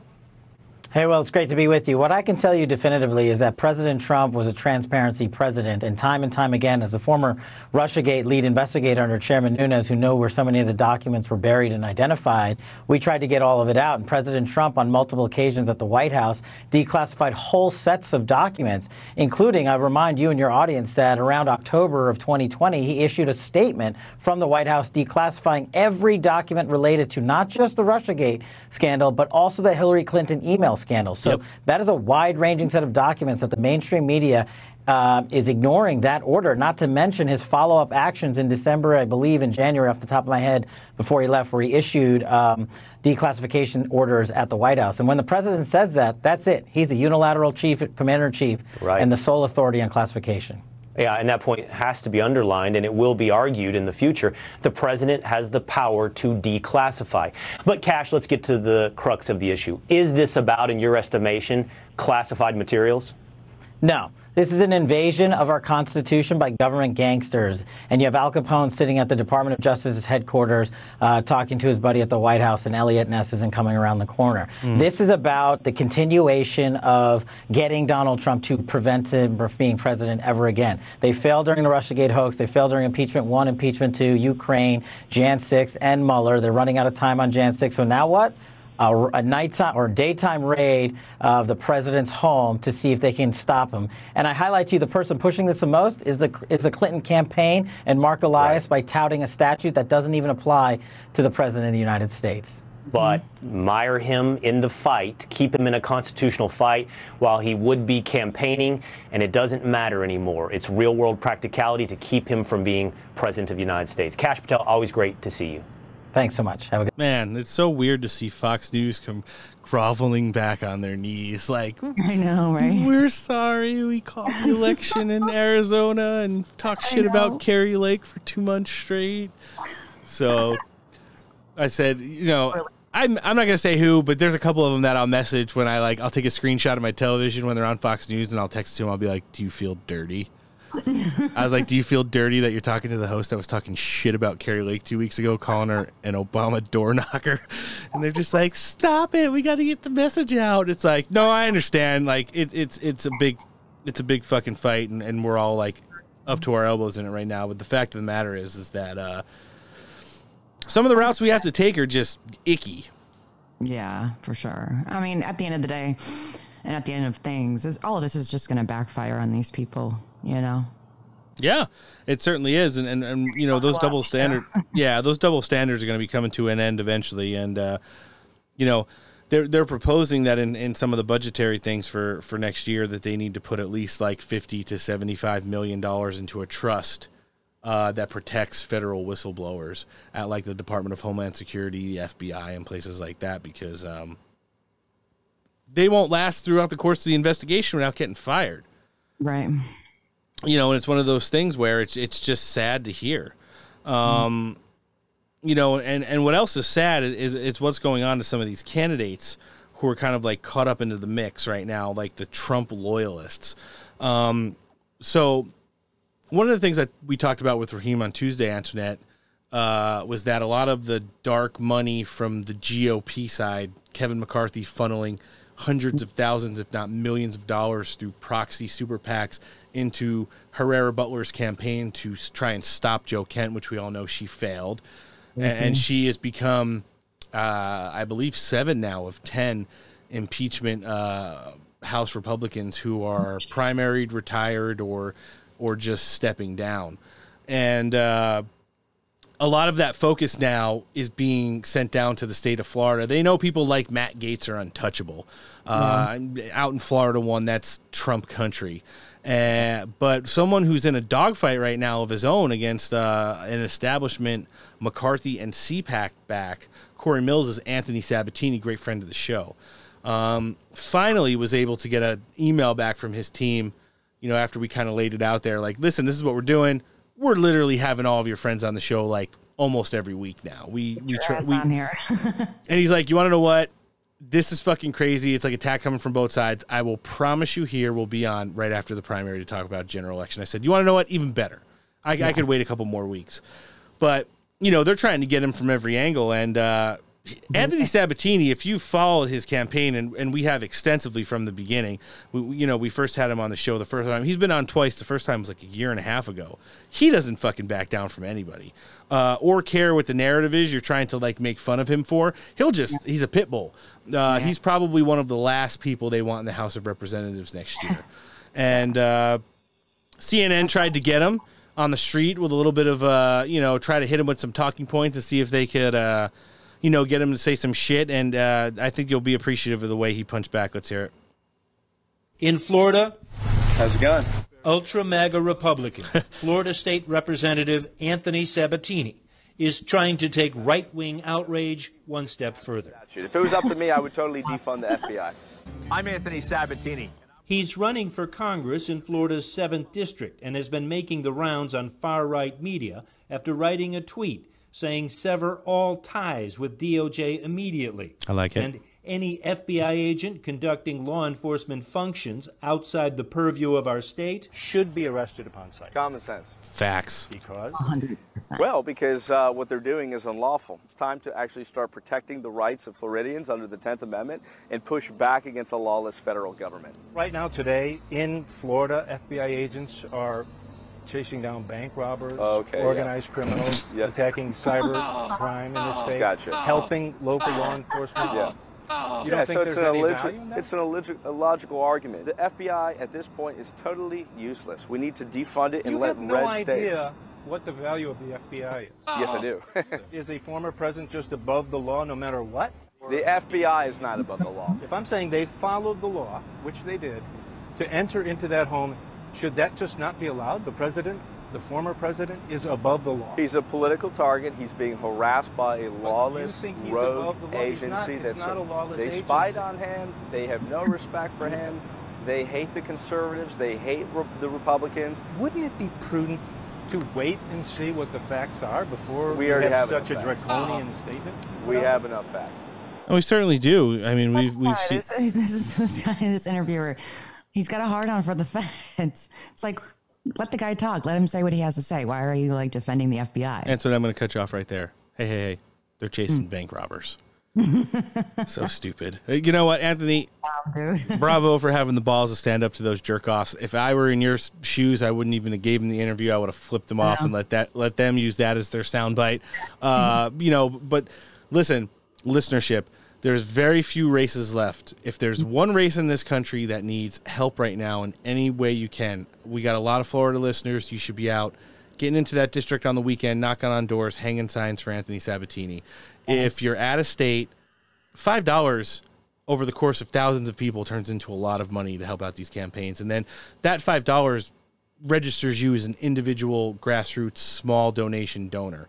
Um, Those are the stats that really start to, uh, you know, stack up for these candidates, and and and it's something that they wear as like a badge of honor. You know, if I have like 10,000, 20,000, depending on the size of the district. Um, Anthony Sabatini needs help. You guys should be getting in there. You know, Joe Kent's going to be going down there and helping him out. And he's going to be joining us on Tuesday. We're going to get his uh, victory lap edition of the show after, you know, primary and uh, Herrera Beutler. And, and we're going to hear all about how he's going to be switching gears now that he's matching up with a radical progressive Democrat in, in the primary campaign. But staying in this thread, um, we're going to play another one from Steve Bannon, who had a pretty decent rant uh, yesterday on War Room. And uh, let's hear it as we're getting ready to wrap this segment. To defund the, the FBI. It, he said uh, give them the benefit of the doubt that the American Gestapo, and it's outrageous what they've done. They've taken a great institution, and Boris is right. It's just not this. It's been over years. That's why you need a new church commission on the CIA and the FBI. The FBI is going to be liquidated, and we'll start over again. Yes. Liquidated. The systemic corruption. They are pure evil. And every whistleblower there, you better start coming forward. You better start coming forward. There's plenty of points of contact. There's plenty of points of contact. You better start coming forward and letting people know your skirts are clean. Because this is the Republican Study Committee spent three hours with President Trump right, uh, last night, Congressman Banks and his team, right? Claudia Tenney and others. We'll get more on that in the afternoon show. So they're we- walking through already the deep investigations that are going to take place, the framework, the analytical framework for this. We are coming for you. And we don't care if uh, Joe uh, Joe Scarborough, a failed you know three term congressman, because of a problem with a staffer happening to die, that he then had to go you know spend more quality time with his families, quote unquote.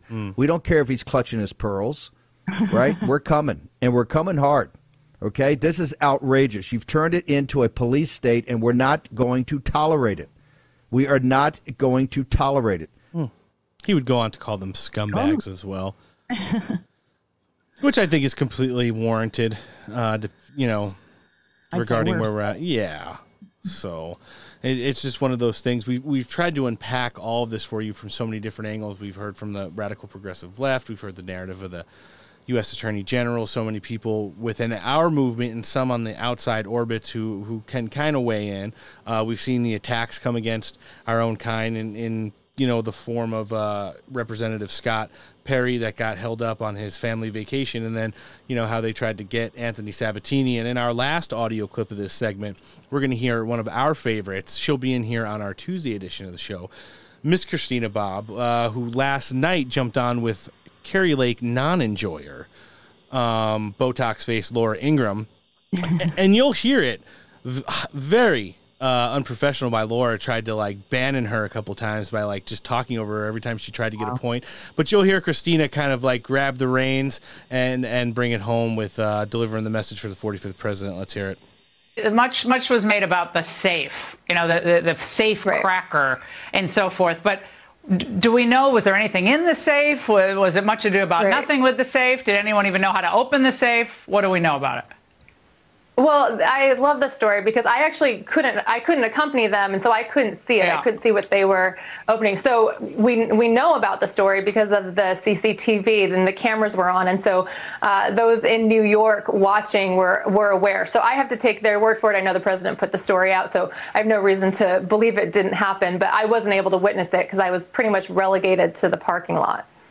No, so when when you were speaking with the FBI agents and the uh, agents at the time, were they cordial? Were they, you know, you can get a sense if someone's kind of embarrassed that they have to do something, yeah. or was just like, yeah, thank you, move aside, well, like, right. well, flavor. initially, initially it started out a little uh, heated simply i mean i was upset and you know they were not excited to see me. So it, we had a, a, little bit of an incident initially uh, just me wanting access to the warrant. They didn't believe they needed to even show me the warrant. So we thought about that not for very long maybe a minute no more than two. And I, I did have an opportunity to see it. They didn't give it to me. And then after we kind of worked through that you know, it, it was a long day, so it, you know, there's no point in keeping it heated for too long. So o- only for a couple minutes there was a little bit of tension, and then it, it calmed mm-hmm. down for the most part, and everything was fine. I, they wouldn't allow me inside anywhere, so I had to stand out in the heat for I don't know, eight to eight hours or so, eight, maybe nine hours. And so eventually they were kind and offered me water because yeah. uh, I was out there. But oh, I, you know, nice? I would have appreciated the opportunity to wait in air conditioning. Yeah. Did they did they give you the inventory list before they left, or while they were doing the raid that they don't want yes. to call a raid? Right, the raid. Uh, I, we do have the inventory list, as you can expect. Uh, it's not particularly helpful.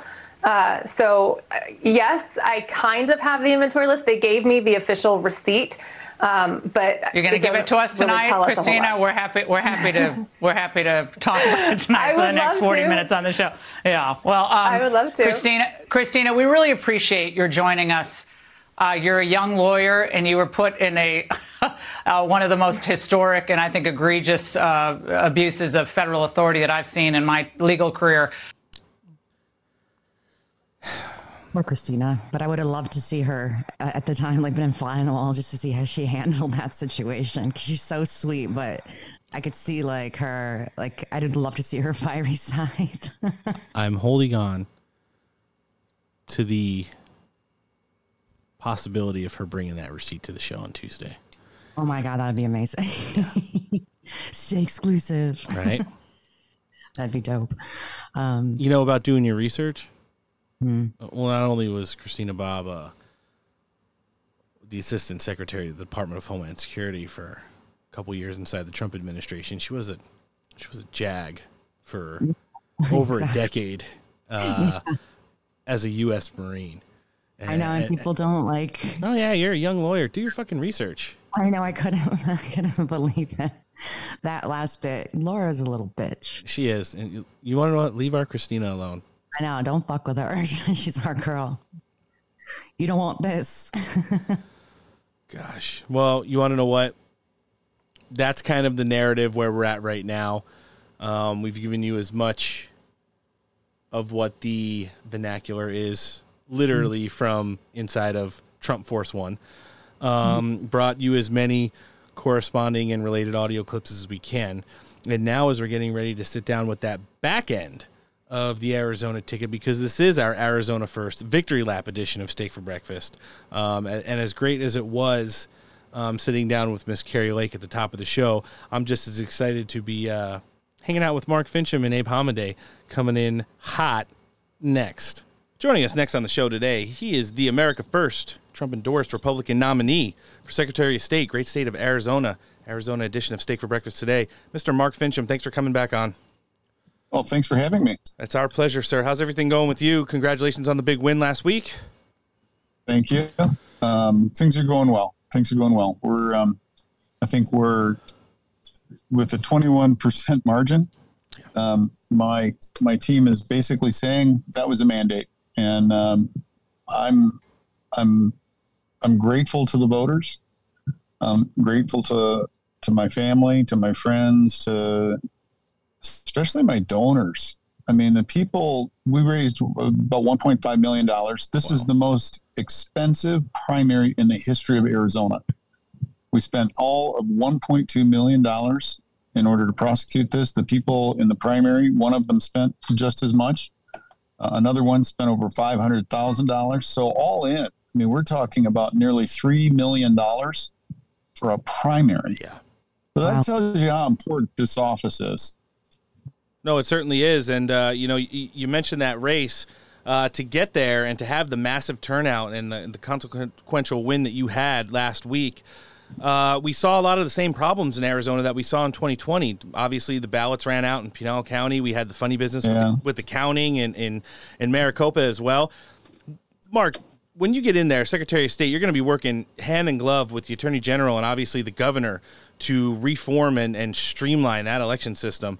Uh, what are some of the things that you're going to be moving through the general election campaign that you're going to be running on that's going to uh, motivate those Arizona voters to uh, look forward to as far as you know making elections free and fair and safe again? That's a great question. I think election security and election integrity are remain the issues, um, but I I think that's important that we we we get to a place, and this will this will be my number one priority we get to a place where we're holding people accountable to follow the election laws. Now, coming from the, it, it might sound simplistic, but coming from the legislature mm-hmm. after serving for eight years and voting on public policy matters, putting things into law that, frankly, the reason we pass laws is we expect people to follow them.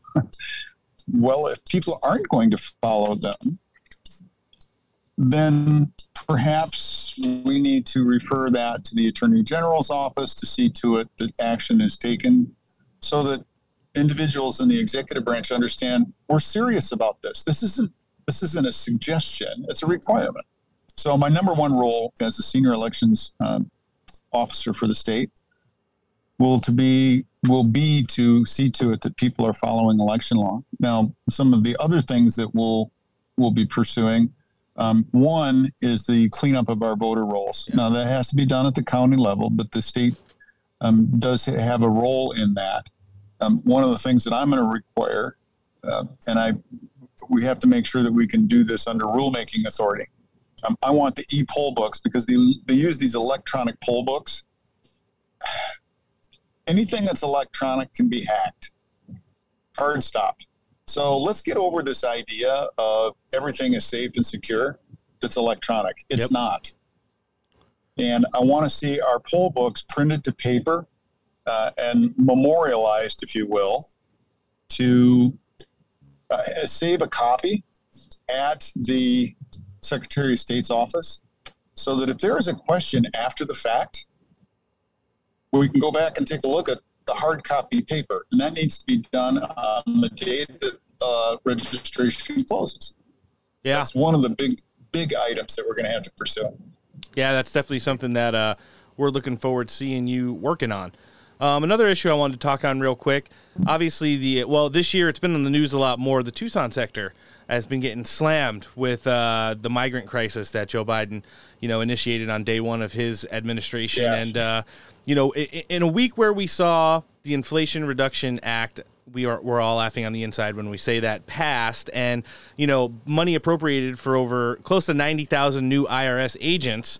Uh, we have to go back and remember during the appropriation committee hearings for the Department of Homeland Security this year, the Border Patrol was gifted 300 uh, new agents for next year across the board and, and for the entire nation. So right. I know there's a pretty comprehensive uh, immigration and border policy that's on the table right there in Arizona right now. Hopefully, with mm-hmm. you and Kari and Abe getting over the finish line in November, we're going to see that enacted. What are some of the things you're looking forward to there in regards of uh, getting that border locked down and making it safe for the people who live down there again? Well, they uh, you, you, put a you. I'm, I'm going to go back to something you just said. So we, we're we're dying here. We need border patrol agents, and these clowns decide that they want to have 87,000 IRS agents. No Border Patrol agents. So uh, it, it's telling that they're more interested in harassing the American people than they are in protecting our southern border.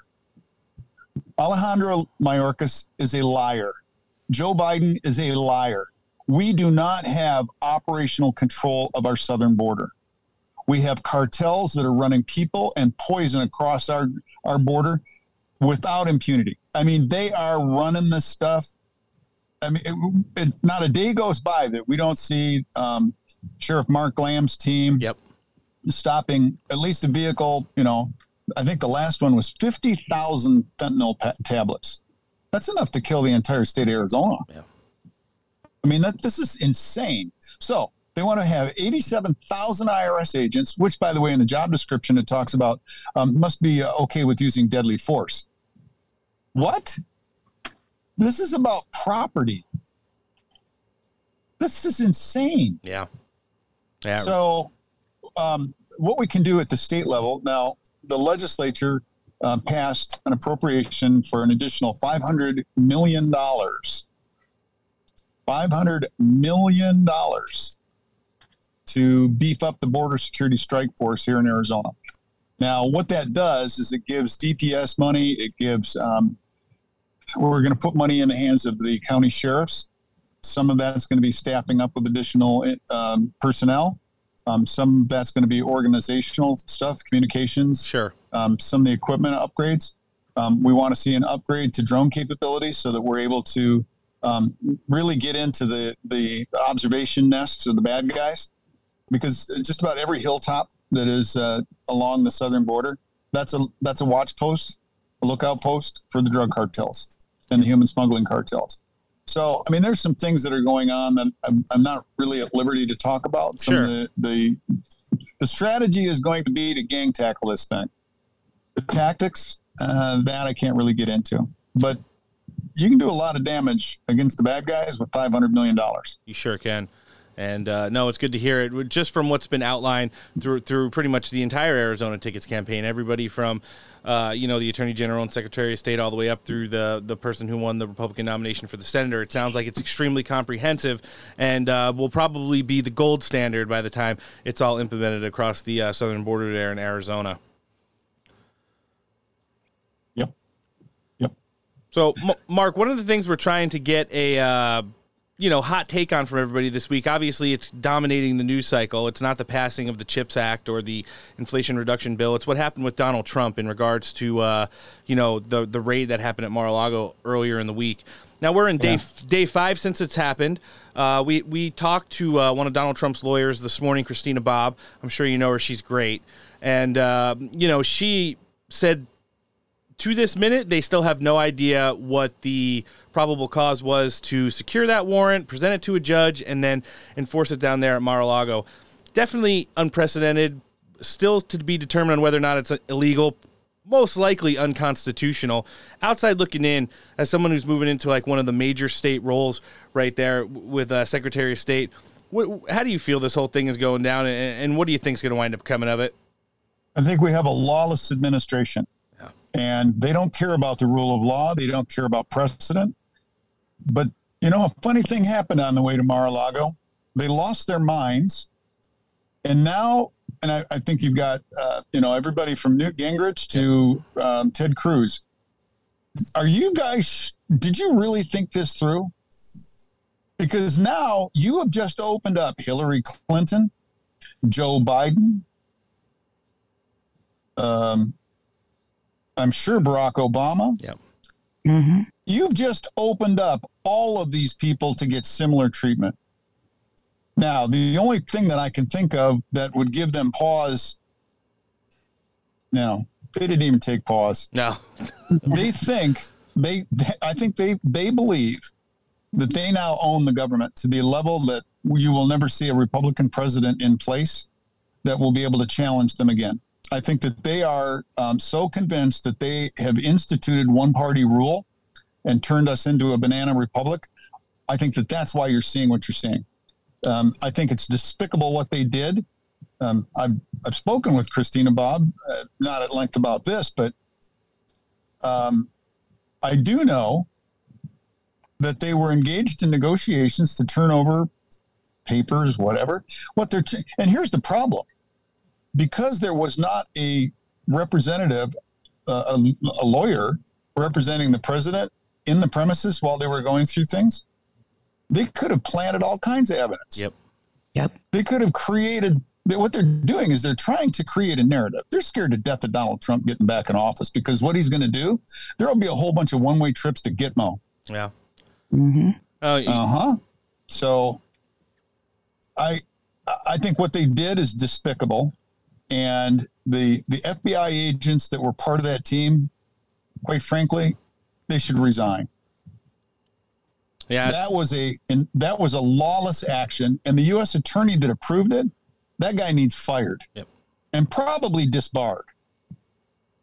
Yeah, we're living in some, uh, you know, when it comes to this administration, crazy times. You have the Supreme Court make rulings, and then you have the office of the president, the, you know, his spokeswoman, the press secretary, come out and say, "Yeah, that's fine. They they ruled on it. We're not going to adhere to it." You have federal judges all over the country trying to Right. uphold some of these border policies when governors and uh, secretaries of states and attorney generals from all over the place are saying, like, literally, we can't stop the bodies, we can't stop the fentanyl. Please help us. Well, yeah, no, yeah, you can. You you, you just got to try. Yeah. But I mean, you have But judges. they're not even trying. No, no. And we've seen Alejandro Mayorkas go out and write, you know, uh, amendments to judge rulings that just kind of say, okay, they said we can't do this anymore. We're going to call it something else and we're just not going to do it anyway. He's he's a liar. Yes. He is a stone cold liar and should frankly be impeached. He should be removed from office for maladministration, for lying to Congress. That's a crime. Yes. He should be prosecuted. But since Congress, controlled by Democrats who want open borders, um, they don't seem to care. They don't seem to care that we are losing a record number of people from fentanyl overdoses. They don't care. They're the party of death, destruction, and murder. An ongoing criminal enterprise. That's the Democrat Party of today. Yeah, it certainly is. Mark, what are the gears that you're switching and, and kind of revamping heading into the summer and the general election campaign? Obviously, you know, we're hoping that a lot of the, you know, primary challengers there get on board as much as they can, but that's kind of up to them and, and not really within your power other than like, you know, talking to them and saying like a United Republican ticket is a lot better than people who just get out of the game and don't want to be involved anymore. It's always a numbers game. But the fact of the matter is, uh, um, moving towards the general election, and uh, you know, how's the narrative going to switch to to obviously opponent on the other side of the aisle now? Well, um, we now know who that individual is going to be. It's um, Adrian Fontes, who was responsible. He was the Maricopa County recorder Ah. uh, in 2020. Yeah, that guy. um, he's the best the Democrats can put up. This is the very same guy who's who the Secretary of State, Katie Hobbs, had to go to court to prevent him from breaking the law to mail out ballots indiscriminately. That's who the Democrats are putting up for their candidate, their nominee for Secretary of State. By the way, he was involved in Fast and Furious as an attorney. Um, I mean, this guy is a hot mess. So, our number one message look, my job as your next Secretary of State will be to hold people accountable for following the law. That's the number one priority. Number one. After that, um, there's a whole bunch of, of items that we have on the checklist to clean up. A lot of that has to do with technology cleanup. Um, I already have a good idea who my chief technology officer is going to be. We're starting to put the team together. Um, you know, as far as uh, chief of staff, those kinds of things, those decisions we're engaged in conversations with right now. But the, the number one message is we're we're going to put an end to the lawlessness that has infected the political structure of the state of Arizona. Now, there's some people that don't like that. In fact, um, Bill Gates, not the Microsoft Bill Gates, the other Bill Gates, the Arizona Bill Gates. yeah, the Arizona Bill Gates, who, by the way, has an obsessive hatred of me. Oh. Probably because, well, probably because I called him out for not following the law. Um, he was spotted a couple of days ago having breakfast with none other than Adrian Fontes, the Democrat, and has come out and said perhaps um, Republicans need to lose this coming election for Secretary of State because we we just don't want a MAGA guy in that seat. That would be me. So that tells you, and I've long held that we have Democrats registered as Republicans sure. holding office because they couldn't be honest. Um, that's and some some people would say this is the John McCain faction of the Republican Party. Mm. I would say it's the John McCain faction of the Democrat Party that has infiltrated the Republican Party. Semantics, maybe, but at the end of the day, um, we've got people who they're okay with lawlessness. Well, I, I'll tell you, sir, I am not. And I think when we see the, the, the number of people who turned out, record turnout in the primary, by the way, the number of people who turned out to vote for a guy who has been championing um, secure elections, election integrity, I think that says a lot. Yeah, it sure does. Yeah, it really does, and uh, you know it's one of the biggest reasons why we focus on Arizona so hard. I mean, we, we do look at a lot of other states. For instance, we got the Michigan ticket coming in next Friday and stuff like that. But it just seems like Arizona's ground zero. So, for what is, what's happened there the past couple decades and how where you're at right now, it seems like you know you mentioned like the Republican or yeah the, the John McCain's of the of the Democrat Party. It's like state governments now are are just like a haven for like an administrative state group where they don't really care which party's in power as long as like they can collect their paycheck and you know always have a job and, Right. and you guys are coming in there and just blowing it up from top to bottom and looking to completely you know make it to where it's like something that resembles what it was you know originally once was Well, okay, so President Trump in his inaugural address said something that really stuck in my mind. And that is it's time to return the power back into the hands of the people. Mm-hmm. That's paraphrased, but that's what that's what he said. Um, and I think that that's right. We have never seen, at least in my my lifetime, I have never seen the level of engagement and involvement of the people in an election process. I've never seen this. We have um, legislative districts where we have precinct committeemen in Arizona. They're full. Every position has been filled. There are, for the last 20 years, you'd be lucky to get half of those positions filled. Now they're filled, and they're filled with worker base. They're filled with doers, not talkers. We've got people now who are running for school board, who are running for hospital board, water district board, fire district board. We have got people so engaged now and so fired up about being a part of the political process. Quite frankly, it warms my heart. It sees it, it tells me that we really do have a chance for America to survive the Joe Biden administration. There's a great book that I would urge your uh, listeners to, to pick up. It's called Doctrine of the Lesser Magistrates. Uh, it's basically a repudiation of tyrannical civil government and how how much power the people really have. For example, how much power the sheriff's office has, and how that individual that occupies that office, what their real job is. And I don't, I don't know if you've you've had Sheriff Richard Mack on. He'd be a great current guest for you to interview. Um, the, the chief role of the sheriff is to protect the civil rights of the people. It's not just it's not road patrol and the jail and all that.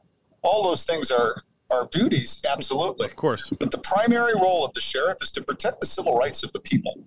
So to see people getting involved at the level that they are, um, I think it bodes well for the American experience. No, it certainly does. And, uh, you know, to see you guys at the forefront right now fighting our biggest battles, and, like you said, with the backing of so much engagement of the people there, it seems like we are really in a time of revival. You know, Donald Trump, uh, you know, you know, back when the Tea Party movement started, it, it kind of was in a lull for a while, and then Donald Trump brought that nationalist populist back with MAGA, and then we went through the Trump presidency. There was the up and downs. Most of it was, you know, arrows directed towards him that led to the downs, but there was a lot of ups in regards to, like you said, trying to transfer the power back to the people.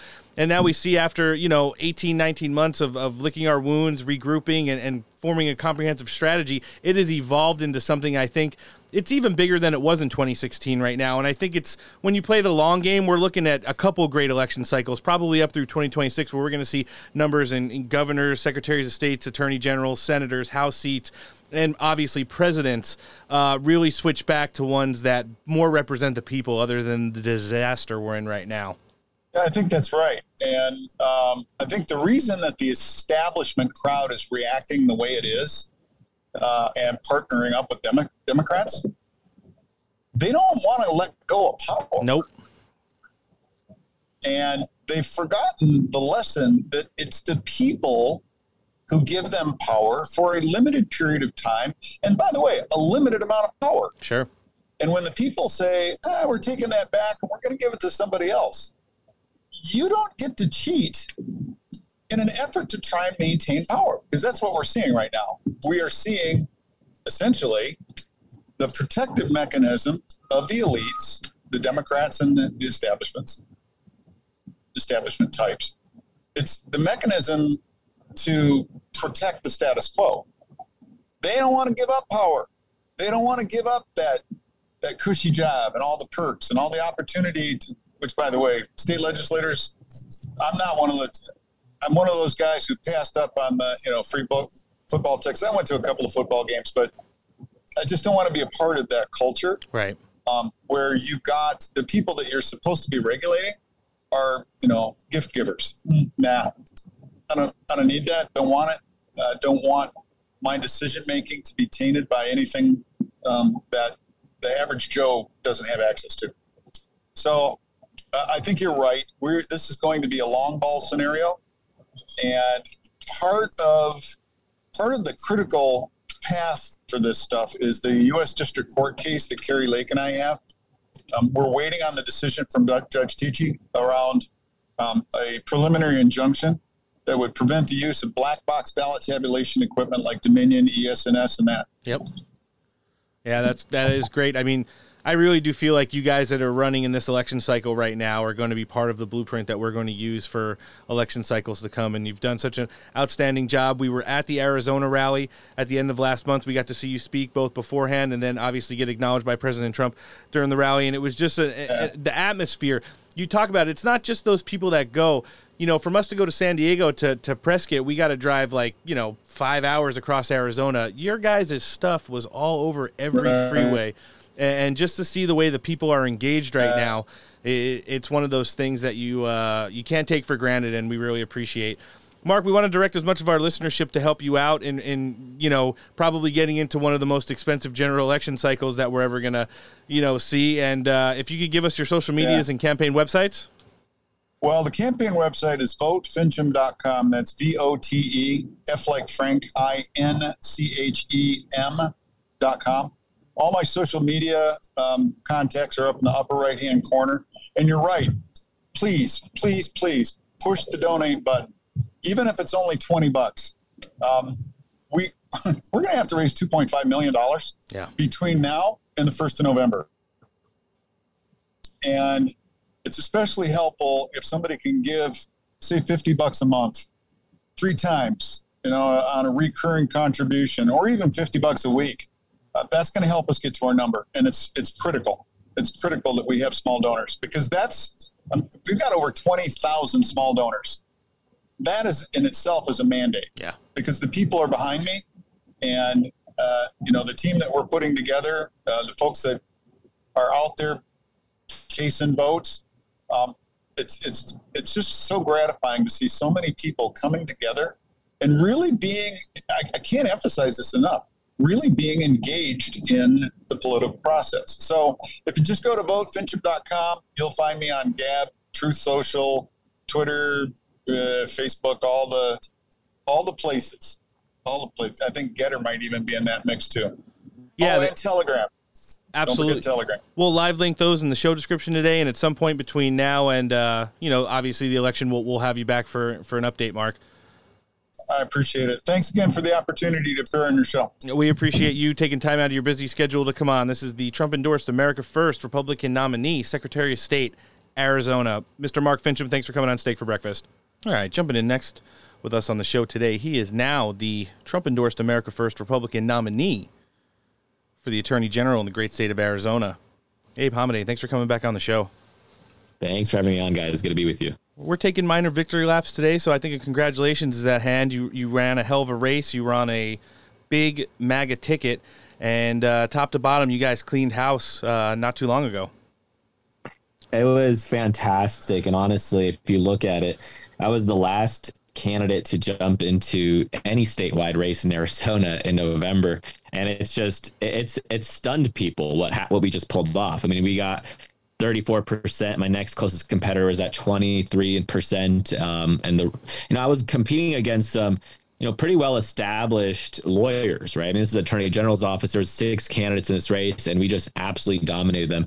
And I give credit a lot to President Trump and his endorsement at the end. But you know, we were running a very good campaign with the right message, and you know, if you look at what's going on, we don't have we don't have patience for weak kneed Republicans, and that's why I jumped in this race. I mean, some of my opponents are running since April of 2021, and yeah you know the reason why I, I, ran is because I'm not satisfied with mediocrity anymore. You know, I'm not gonna I'm not gonna allow our country and our state to slowly die. I think at this point we have to save it. So that's why this is what the movement that we've built. You know, Kari Lake, Mark Finch, and Blake Masters. I mean, this movement is powerful, and that's why it's unlike anything we've ever seen before. We're all united, and we're all going to take on the radical left this November. Yeah, and that state ticket that's Trump endorsed in America First is one that we'll never see get into office like ever before after the November elections. To see everybody literally run together behind, uh, you know, Trump era policies and stuff like that. You talked about a couple things I want to touch on. First one, well, part of your campaign. One of the things that we've heard from several of our guests on the show, I believe uh, Ric Grenell was the last one to bring it up. One of the things he liked about you is that you you really got into the fact uh, less attorney, more general. Now you, are still in the Army Reserves, and, and, that is a kind of a catchy phrase, but there there is some, you know, meat behind it. You want to let our listenership know just exactly like uh, how you formulated to work that into your platform. Yeah, I mean, I think when when I talk about that, it's too often lawyers and attorneys, you know, they sit back and they wait for they wait for controversies to come to them. But we have to start going on offense, right? And that's where that's where that mantra came in. And it's my style. It's it's I I, I see the sense of urgency in our country that we are quickly, you know, going to hell. And if we don't turn ship around this November, I'm not sure what kind of country we're going to have left. I mean, look what just happened. I mean, it, it, seems like now it's normal that there's gender pronouns in society. Yeah, that shouldn't be the case, right? I mean, what the the, left's culture war attack on us. Why I focus on it is because they're destroying us uh, internally, and they're doing it effectively with the backing of academia, which they've had for decades. They're doing it the backing of big tech, of big business, of sports industry. So that's what we're looking at. And as Attorney General you know, I I have the power to sue. We have the ability to sue, but we're not just fighting the federal government anymore. Now we have to look at uh, these these even these big tech businesses who can be as tyrannical as the federal government. So that's what we're going up against. So that's when I talk about you know less attorney, more general.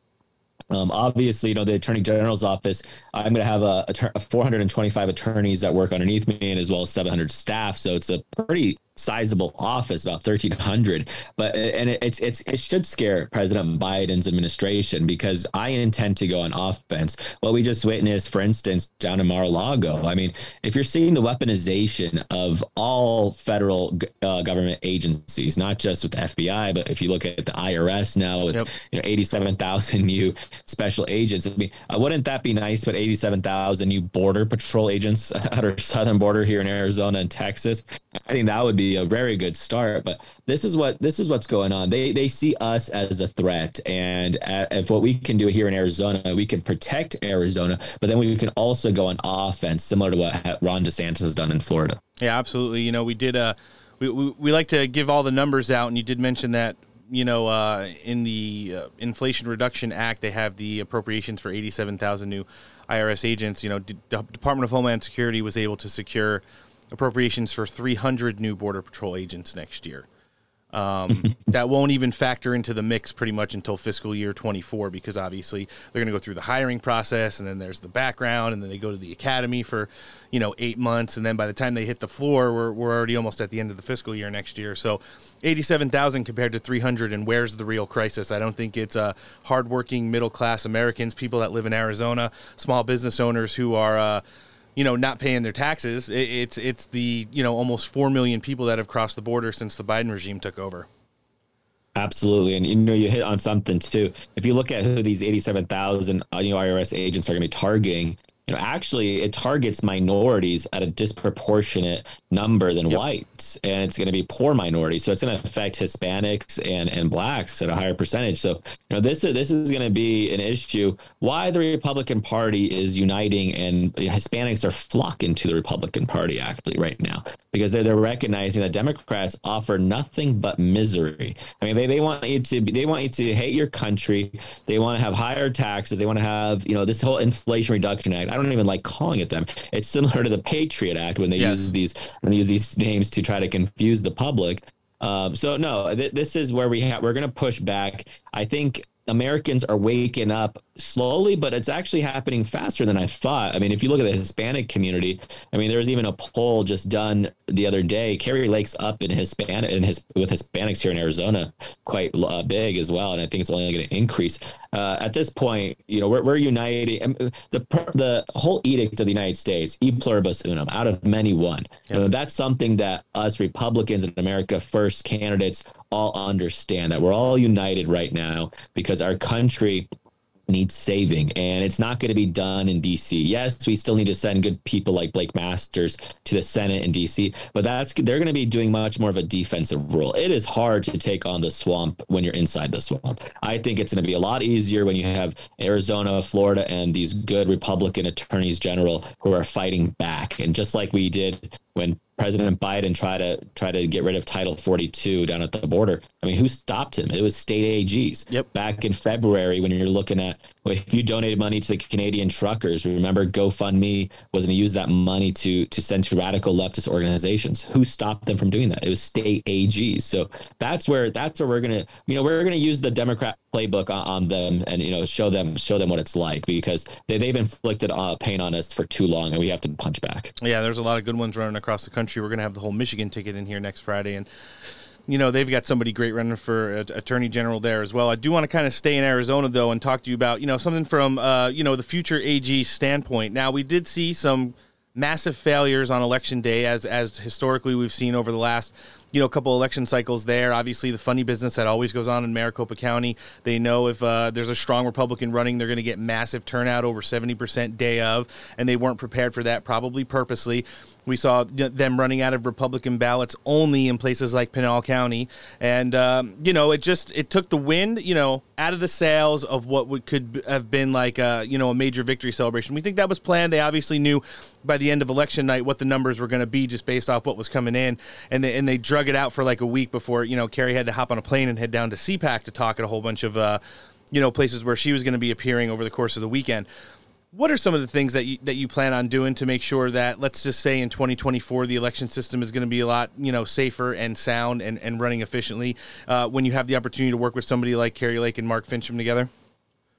Yeah, that's what I'm excited about. I think Arizona has a very good opportunity to create a bulletproof election system, right? Where it's, you know, re- mail in ballots, as I mentioned, it, we have 30 days of mail in ballots, which is an incredibly long time if you think about it. Some states have 10 days of early ballots, but we, uh, we have uh, mail in ballots and early voting for about 30 days. I think that's, I think that's excessively long. Um, there's so much that could happen in that 30 days. So I think what we have to do is look at, you know, we have to start getting tough and there has to be consequences for some of these screw ups. I mean, if you're looking at Pinal County, you know, a few days ago, President Trump actually called me. We were talking about Pinal County and the massive screw up there. For what, as an attorney general, what I see happening, these are civil rights violations. Yes. I mean, they, they they're saying that your vote, you can't even go vote because you ran out of Republican ballots. That to me is a civil rights violation that we're going to look at it because there, ha- and we can't just say, oh, okay, you know, it, it's screwed up and we'll get it better next time. That's unacceptable. And I think that's where, as Attorney General, what I'm going to do is we're going to enforce the law. We're going to use civil rights acts to start going after um, some of these counties if they're going to if they're going to be using shenanigans to to uh, to screw up our elections. So this is where working with Mark Finchem, he'll be Secretary of State, and I think he'll have a, a, good ability, especially him being a former legislator, to work with the legislature to create new laws and to fix up our election system. Because we have to understand how we got to this point. I mean, it was it was a slow it was a slow drawn out period where you know we we we slowly accepted that voting by mail is the norm. That shouldn't be the way it is. I mean, I've I was actually overseas on a on an army deployment in 2020, and I voted overseas by email. Mm. Right? They they actually Arizona is one of three states that allow email voting. And uh, you know, at the time, I wasn't thinking much of it. But when you come back and you take a step back, you realize the whole purpose of mail-in ballots was for military members who are overseas. right. And now they've moved that goalpost to email voting, and they've moved that if you're in the state now, you vote by mail. So I mean, Arizona is about 80 plus percent mail-in ballots, and I, I think they're going to be ripe with fraud because ultimately, what's the point of voter ID if you're voting by mail? Yeah, it's really hard to verify, and uh, you know, it, it, like you said, and, and you you elaborated on, it takes that whole component out of it, um, and we have to get back to to an older system, a better system that can be, you know, ran at much more condensed level, uh, with, actual eyes on it, and n- no stacking of the chips. Like, you know, I, I mentioned it to you before we went on the air. There's a couple states in, in the United States that 75 days before the general election, they got mail-in ballots coming in. You know, it's it's real easy on election day to gauge what your day of game day turnout is when you have numbers already, you know, because they're counting them as they come in. And uh, it just sets up for a lot of shady business, a lot of fraud. Uh, and that goes into like the historical fraud component of it. It's not like the newer things like the drop boxes and the ballot harvesting and, you know, kicking people out of the polling centers on. That's more of like the last 10, 20 years in places like Atlanta and Philadelphia. The blue wall states have always had funny business going on. But now it's like, you know, evolved into places that are historically red. We've seen a lot of it in Texas. We've seen it in now Arizona the last couple election cycles, and I'm glad that uh, you know you touched on that because uh, it's something that really needs to end. Absolutely, and I think I mean if we look at Europe, if you look at France, when they have you know one day in person voting, and yet they get the results on the same day, it's sad that we have to look to Europe for so many of our policy positions. If you see, most of Europe bans abortions after yep. 12 weeks, you know, and that's Europe, and Europe is pretty godless actually. So, and now the, the left at, uh, over here wants to have abortion on demand up and up until up until birth. Oof. You know, that's why that's why we have to we have to get the messaging right. We can't ever you know concede on these issues because we have the right policy uh, proposals. It's the left that want to confuse and distort the truth, and that's what we ultimately have to stick by. Yeah, uh, it absolutely is, and, and you know, I, I, look forward to someone who has you know put Arizona under the microscope for the last couple years with, with our coverage, and then seeing these candidates go through 2020, and now the great crop that's going through there now in the uh, 2022 midterms. Abe, last thing I wanted to touch with you on, it's probably the hottest topic in the nation right now, is uh, what happened to President Trump earlier in the week in regards to you know the FBI and the DOJ coming down on him uh, down at Mar-a-Lago. So I talked to Christina Bobb this morning. She's one of the handful of personal attorneys that President Trump has, and uh, you know she told us that still to this moment they don't know what the probable cause was to be able to request that warrant from a judge, get it, and then execute it down at Mar-a-Lago. They still have not been told.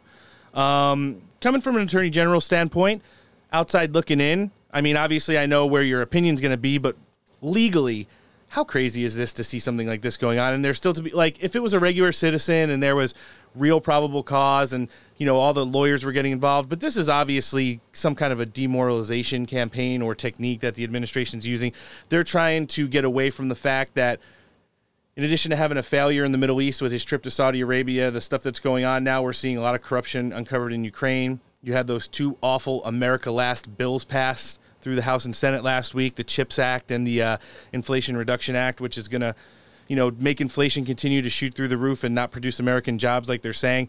And and now you have Joe Biden bouncing back from like his second bout with COVID and just being kind of a disaster. They go on a two week vacation right before they do it, they light the fire down at Mar-a-Lago, and now the whole time that he's out of the news cycle, they just get to continue to like formulate another hoax against the 45th president of the United States. Same way they did with RussiaGate and Spygate and both impeachments and you know all the other stuff that was going on. What's your opinion on what's going on there? And uh, you know how do, how do you feel like as an attorney general how stuff like this needs to be like ending? This is exactly why I'm running for a statewide office. I think our federal government, what's happened is it, has been so corrupted. I mean, I, I have friends who have been they're retired FBI agents, and they are horrified to see what the FBI has turned into. I mean, the FBI, I mean, think about it. You know, as kids, we used to love the FBI. We used to aspire to be FBI agents.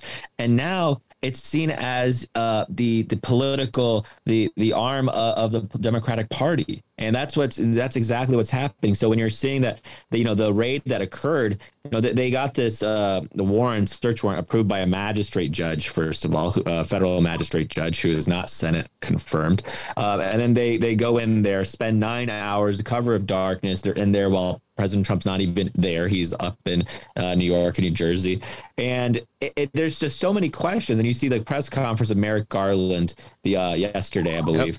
Yep. It, it, just it just it defy. This is what's whatever the Democrats accuse Republicans of doing is what they actually do. I mean, they they weaponize the the government for their political gain. But I think this is I think this has actually boosted Republicans. I mean, even even the weak Republicans have now looked at this and said this is unacceptable. And I think they're even starting to. I mean, you saw Mike Pence, yep. uh, former Vice President Mike Pence. He even came out with a statement condemning it. So you know, they obviously fear President Trump. They feared him from the moment he he entered office. I mean, if you look at what's been going on, he he, he is the most persecuted man. Besides just what went on in Mar-a-Lago, look at what the New York Attorney General has done yeah. to President Trump and his family. I mean, he had to sit in a deposition uh, the other day as well. So this is what the radical left has infiltrated every aspect of our government at the state level, at the federal level. But this is where a state AGs, you know, we have the ability to protect Arizona and push back because imagine if Arizona had a Letitia James, New York Attorney General here in Arizona, she would try to be prosecuting President Trump too. Right now, they're trying to they're trying every every avenue to prevent President Trump from running again in 2024.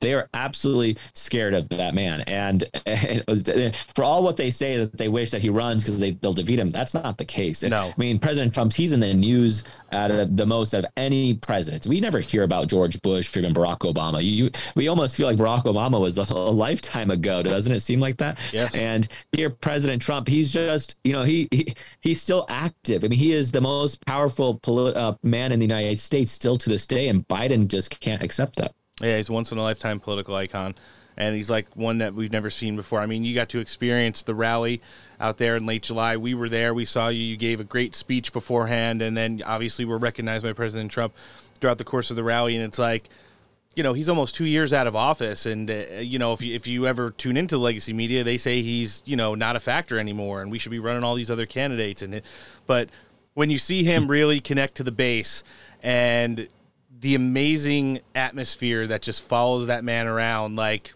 he, he's already had all the money and fame he could ever want in the world. This is really how he's paying it forward and paying it back to the country for the great life that his family's had.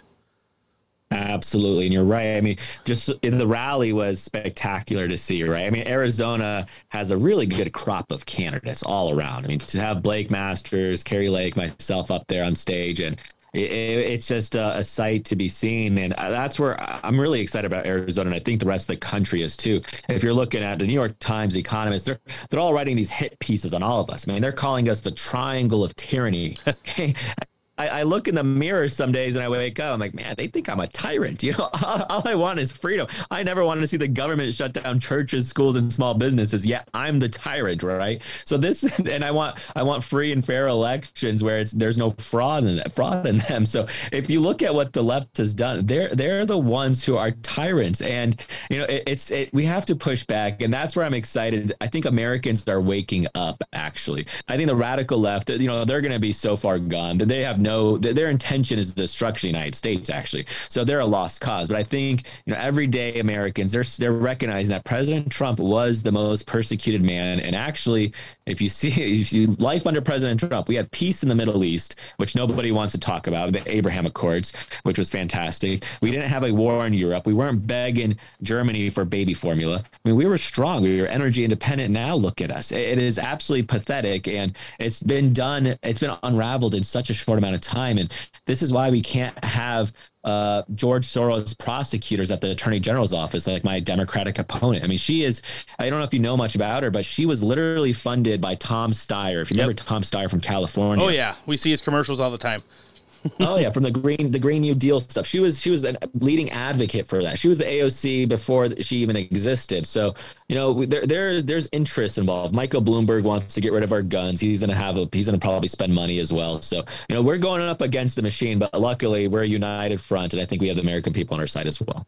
I completely agree with you, and uh, we're going to continue to track your campaign, your battle now throughout the general election cycle, and uh, at some point between now and November, Abe, I'm, I'm pretty sure it's safe to assume that you'll be joining us again to uh, give our listenership an update. They love the state of Arizona so much. We always get a lot of great feedback when you guys come on the show. For our listenership, can we uh, get your website and social media? Is anything we could do to help support you in the uh, campaign moving forward?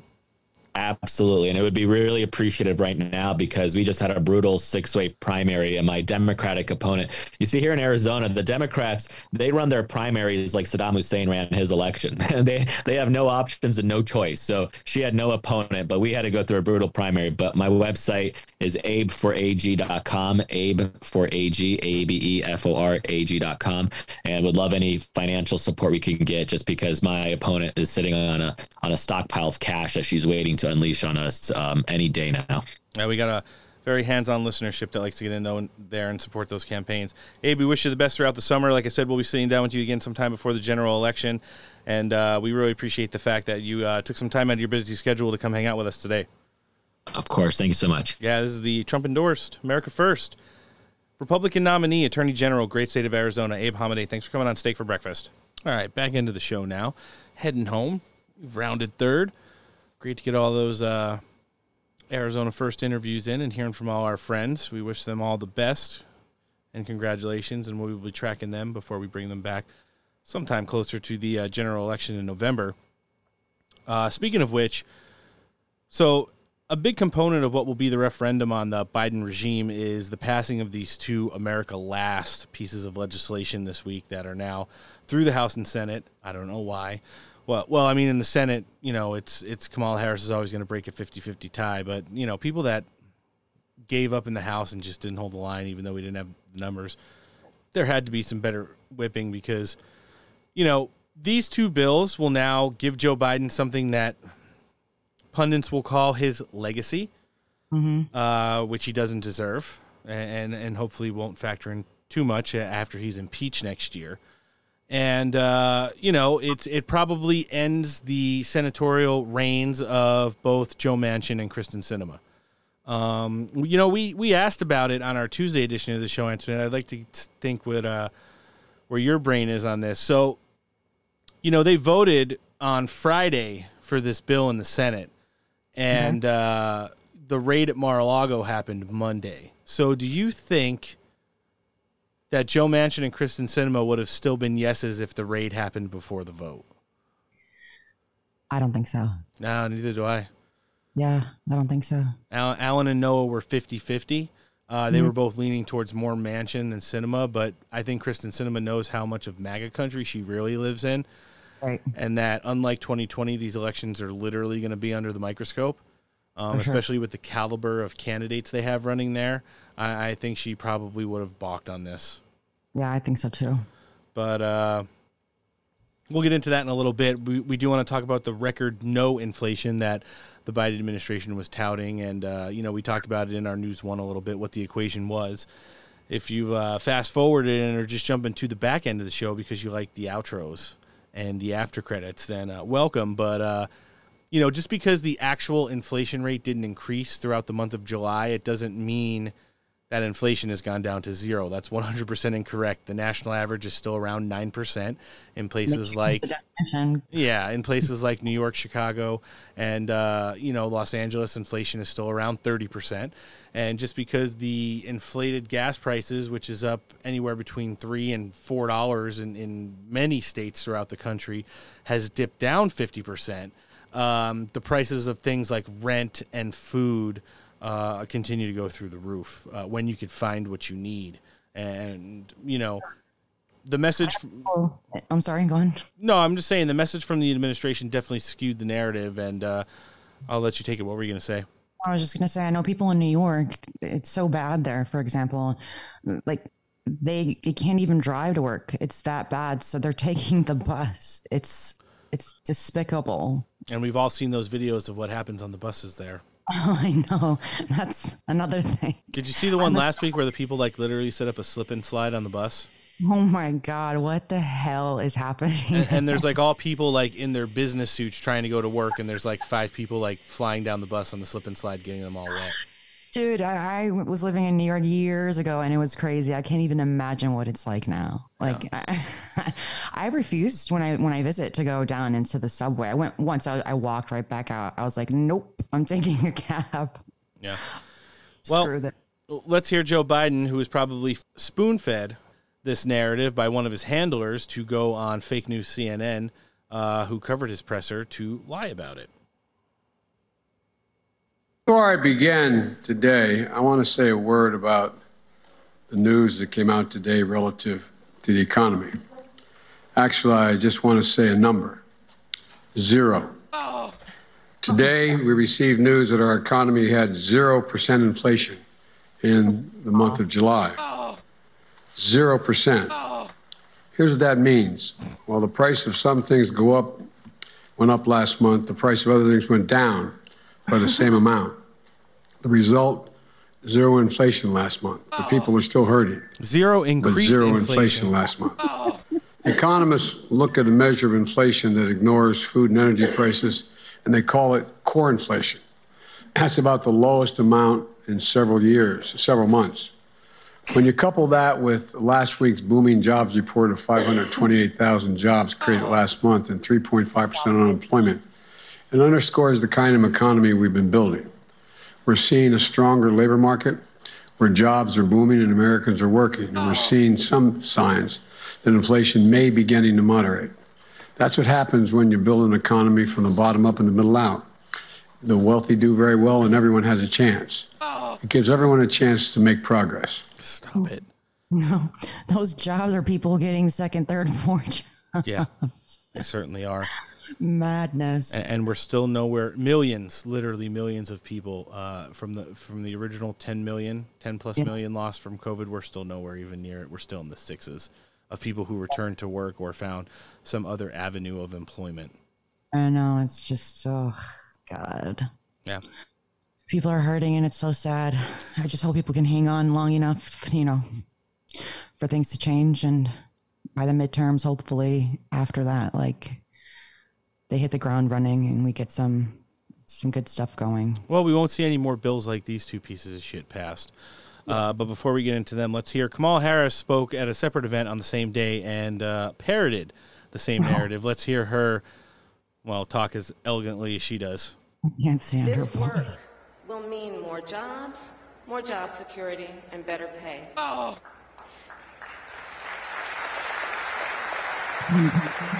So, the president and my vision for the future also means lowering costs for Americans. Today we learned that last month our economy had 0% inflation. Oh. In July, we saw a drop in gas prices and a range of other goods like clothing and airfares and household appliances, which means more money in the pockets of working families. Oh. Combined with the fact that our nation created more than half a million jobs last month, it is clear that our nation is making progress. What a stupid son of a bitch.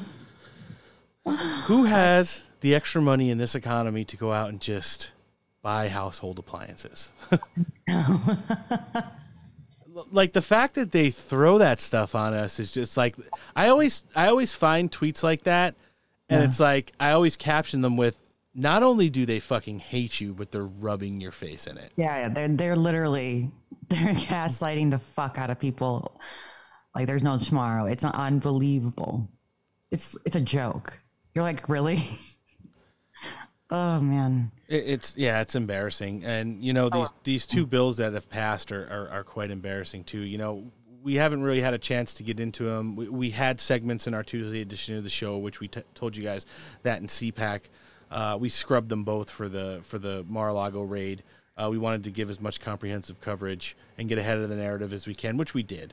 Um, but you know, this Chip Act does nothing for, for us. It, it it increases reliance on places like Taiwan, which produces 90% of uh, all chip related materials that, that come into the United States, uh, a place that will be probably part of mainland China in the next 20 years. Fact. Yep. Um, in addition to that, for our domestic chip production, which is you know around five percent of the totality of the what we need, it has um, shit written into it that's going to incorporate en masse foreign workers to take away from U.S. jobs, mm. uh, you know, visa workers and stuff like that, um, who all scam the immigration system. They come here, they either vacate their visa, they get new employment and, and live under fraudulent terms, or they just do the more traditional route. They found a nice American girl, they get her pregnant, and then they're, they don't have to go anywhere.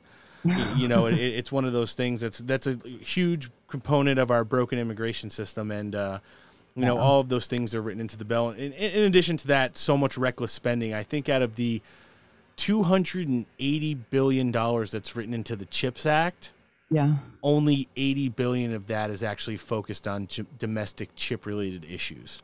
All the rest is bullshit.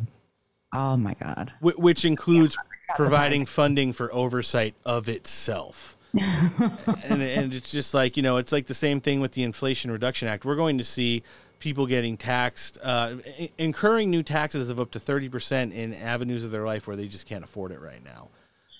Ooh, as if it's not bad enough. Yeah, and, and when you talk about all the Green New Deal bullshit that's intertwined into this bill, it says it's like roughly $1.7 trillion in spending. It's literally blank paychecks for all of this stuff. Mm. And, and, and would take decades to like add to our you know pre-existing system of, of how we rely on fossil fuels uh, to where it's just going to continue to send this country up the up up the river you know in regards to bankrupting it and increasing our national debt.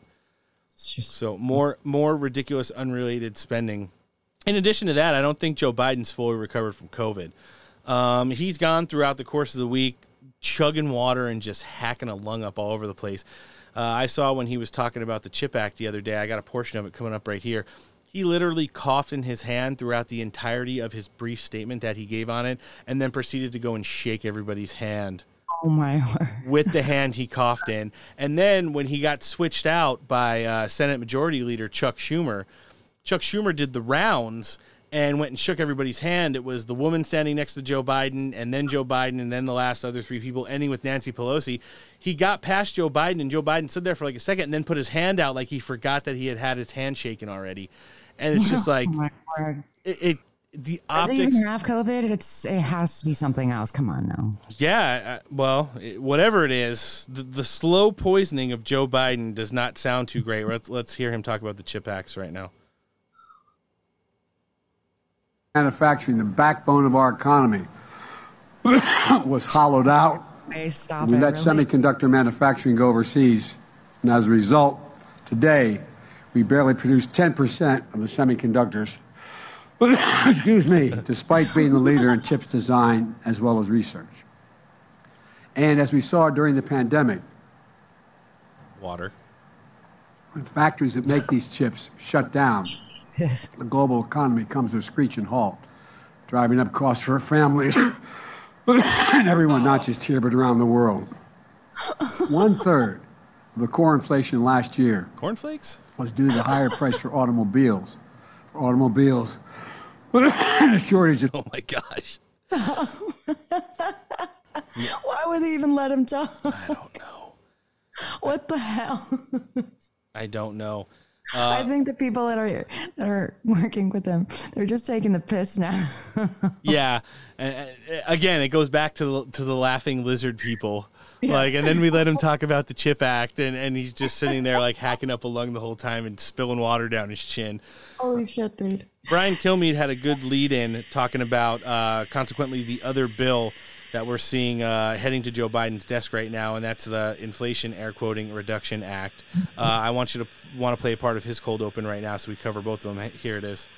Hours from now, House Democrats will vote to pass the Inflation Reduction Act. The bill gives, among other things, $80 billion to the IRS. Mm. That is six times the IRS's current annual budget. No joke. Even in a world where Joe Biden can print money at will, 80 billion seems to be a lot of money. That's four times the cost of building a wall, which we paid for already, with Mexico, by the way, between us and Mexico. And we could certainly use that wall, don't you think? Joe Biden has allowed well over a million illegal immigrants into our country and counting.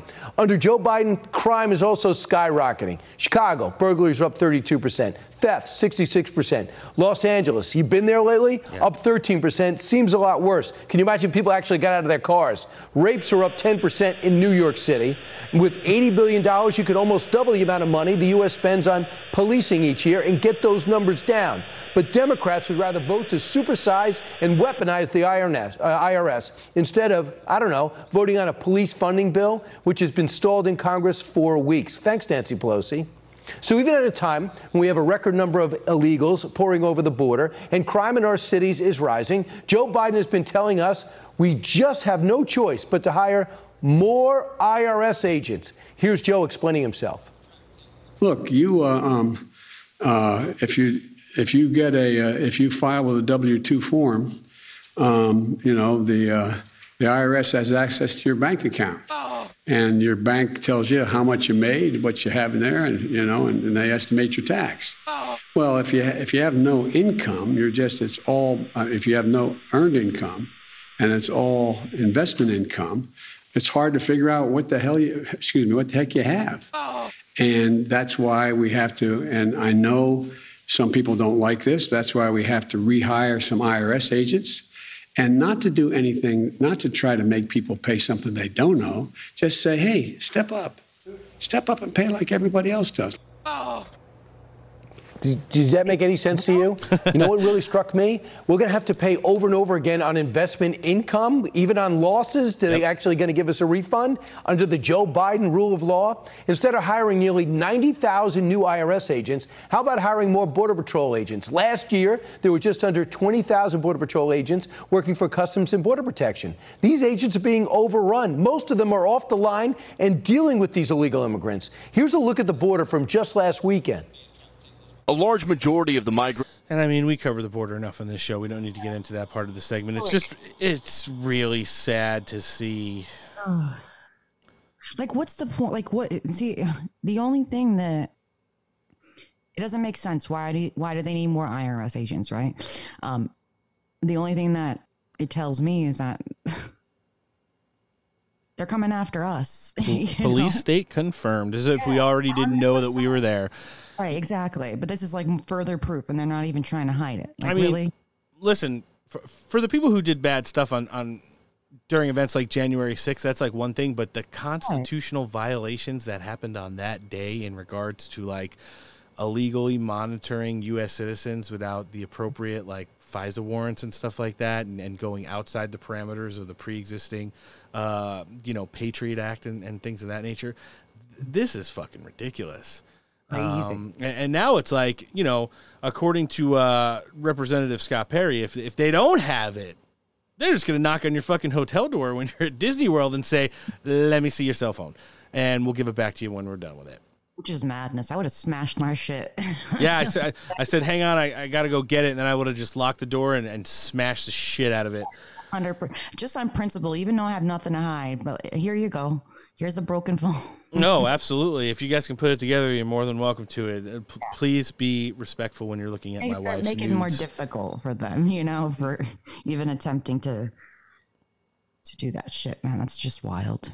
Yeah, and, and remember the the things that we talked about um, in regards to uh, what's written into these bills um, has to do with you know a lot of the stuff that's in green new politics and how hurtful they're going to be when it comes to the spending that it takes for the administration to, well, the regime to get their point across. So Kamala Harris weighed in on that. Obviously, she doesn't know what she's talking about. We could probably make fun of her while she tries to explain it. Let's hear it.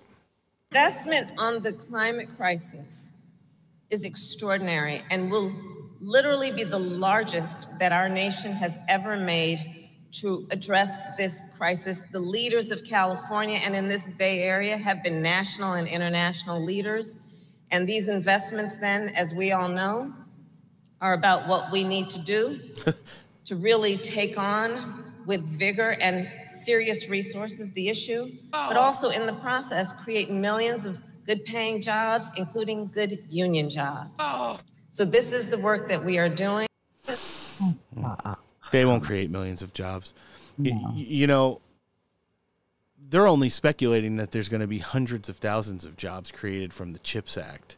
And uh, that's yet to be determined because of all the foreign visa workers uh, that are going to be coming here to, to steal those jobs.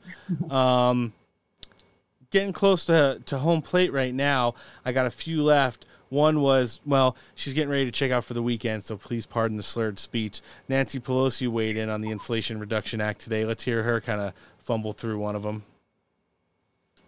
And today, today is really a, a glorious day for us. Uh, we send to the president's desk a monumental bill that will tr- will be truly for the people, the Inflation Reduction Act.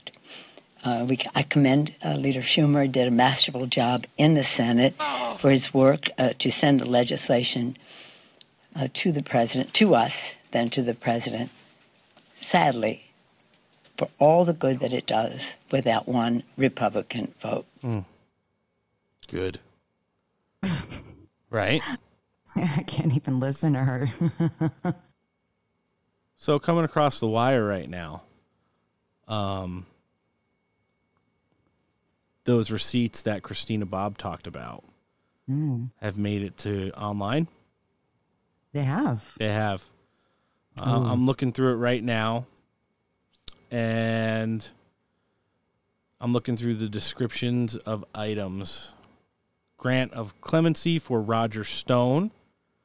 Information. like re- in yeah, well, it's itemized receipt. Information regarding the president of France. I'm just going to read the important ones here. Binders of photos, binders of photos. Okay, miscellaneous secret documents. There's a couple of those. Here we go. Let me find. There's two pages of it. This one is more miscellaneous secret documents, a confidential document. That's it. And it's signed for by Yeah, who's who signed it? Christina Bobb, attorney. Really? Mm-hmm. Hmm.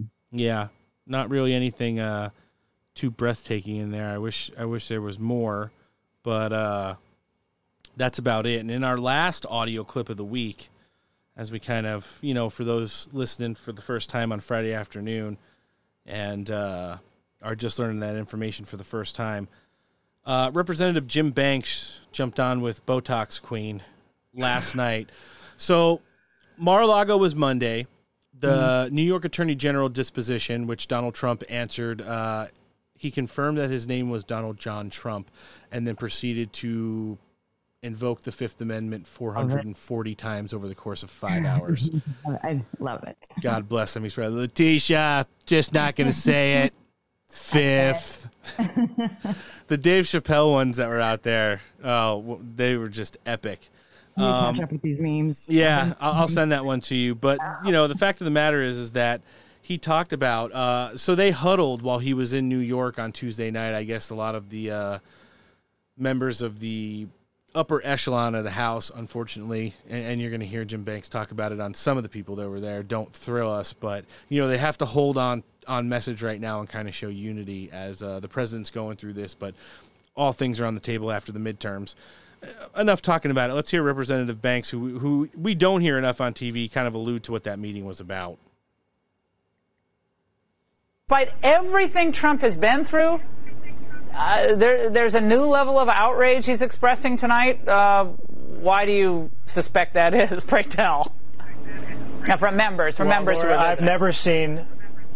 I've never seen President President Trump as fired up as what he was tonight. He is not deterred. He's not fazed at all by what the DOJ has done to him. An We all know unprecedented move of raiding the home of a former president and not at all explaining to the American people about why they did it. But House Republicans, we took there were a dozen of us that visited with President Trump tonight. we, we wanted to go and, and tell President Trump we stand with him.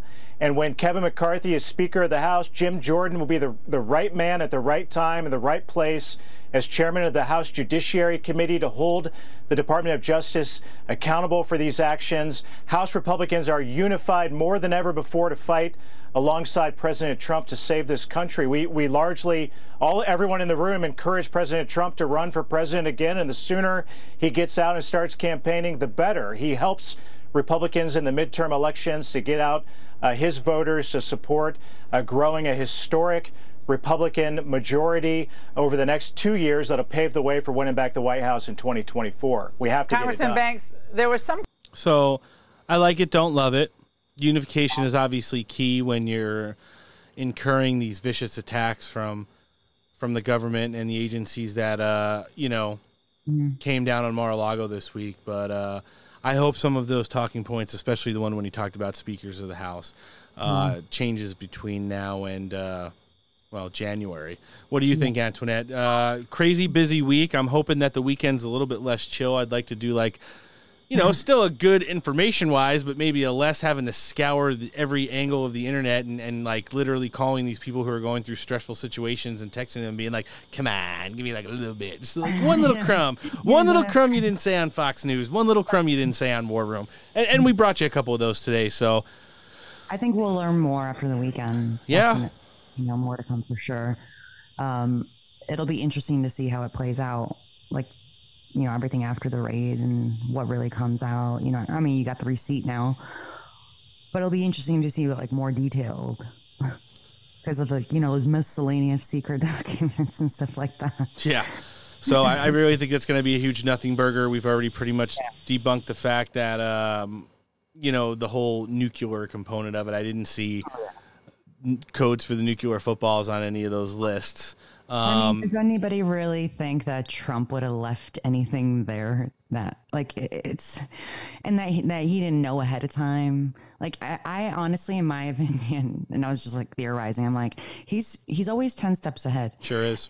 you know. And I feel like they just totally set themselves up. He's obviously, you know, like I said, ten steps ahead.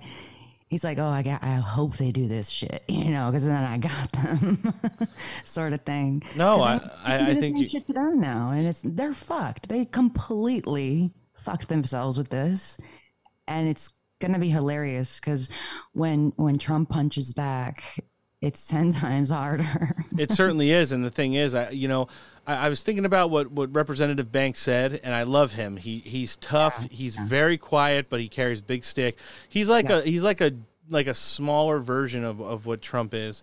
Uh, don't necessarily love everything he votes on, but for the most part, I think he was like in the '90s for for MAGA agenda. So you know, don't hate that. But I, I would have. I would go out on a limb and say I'd give a month's salary to have been able to sit in that room and hear how he, I, you know, it's it's almost equally their fault that we're in this place, you know, Oh, yeah. i- i- and it comes back to everything.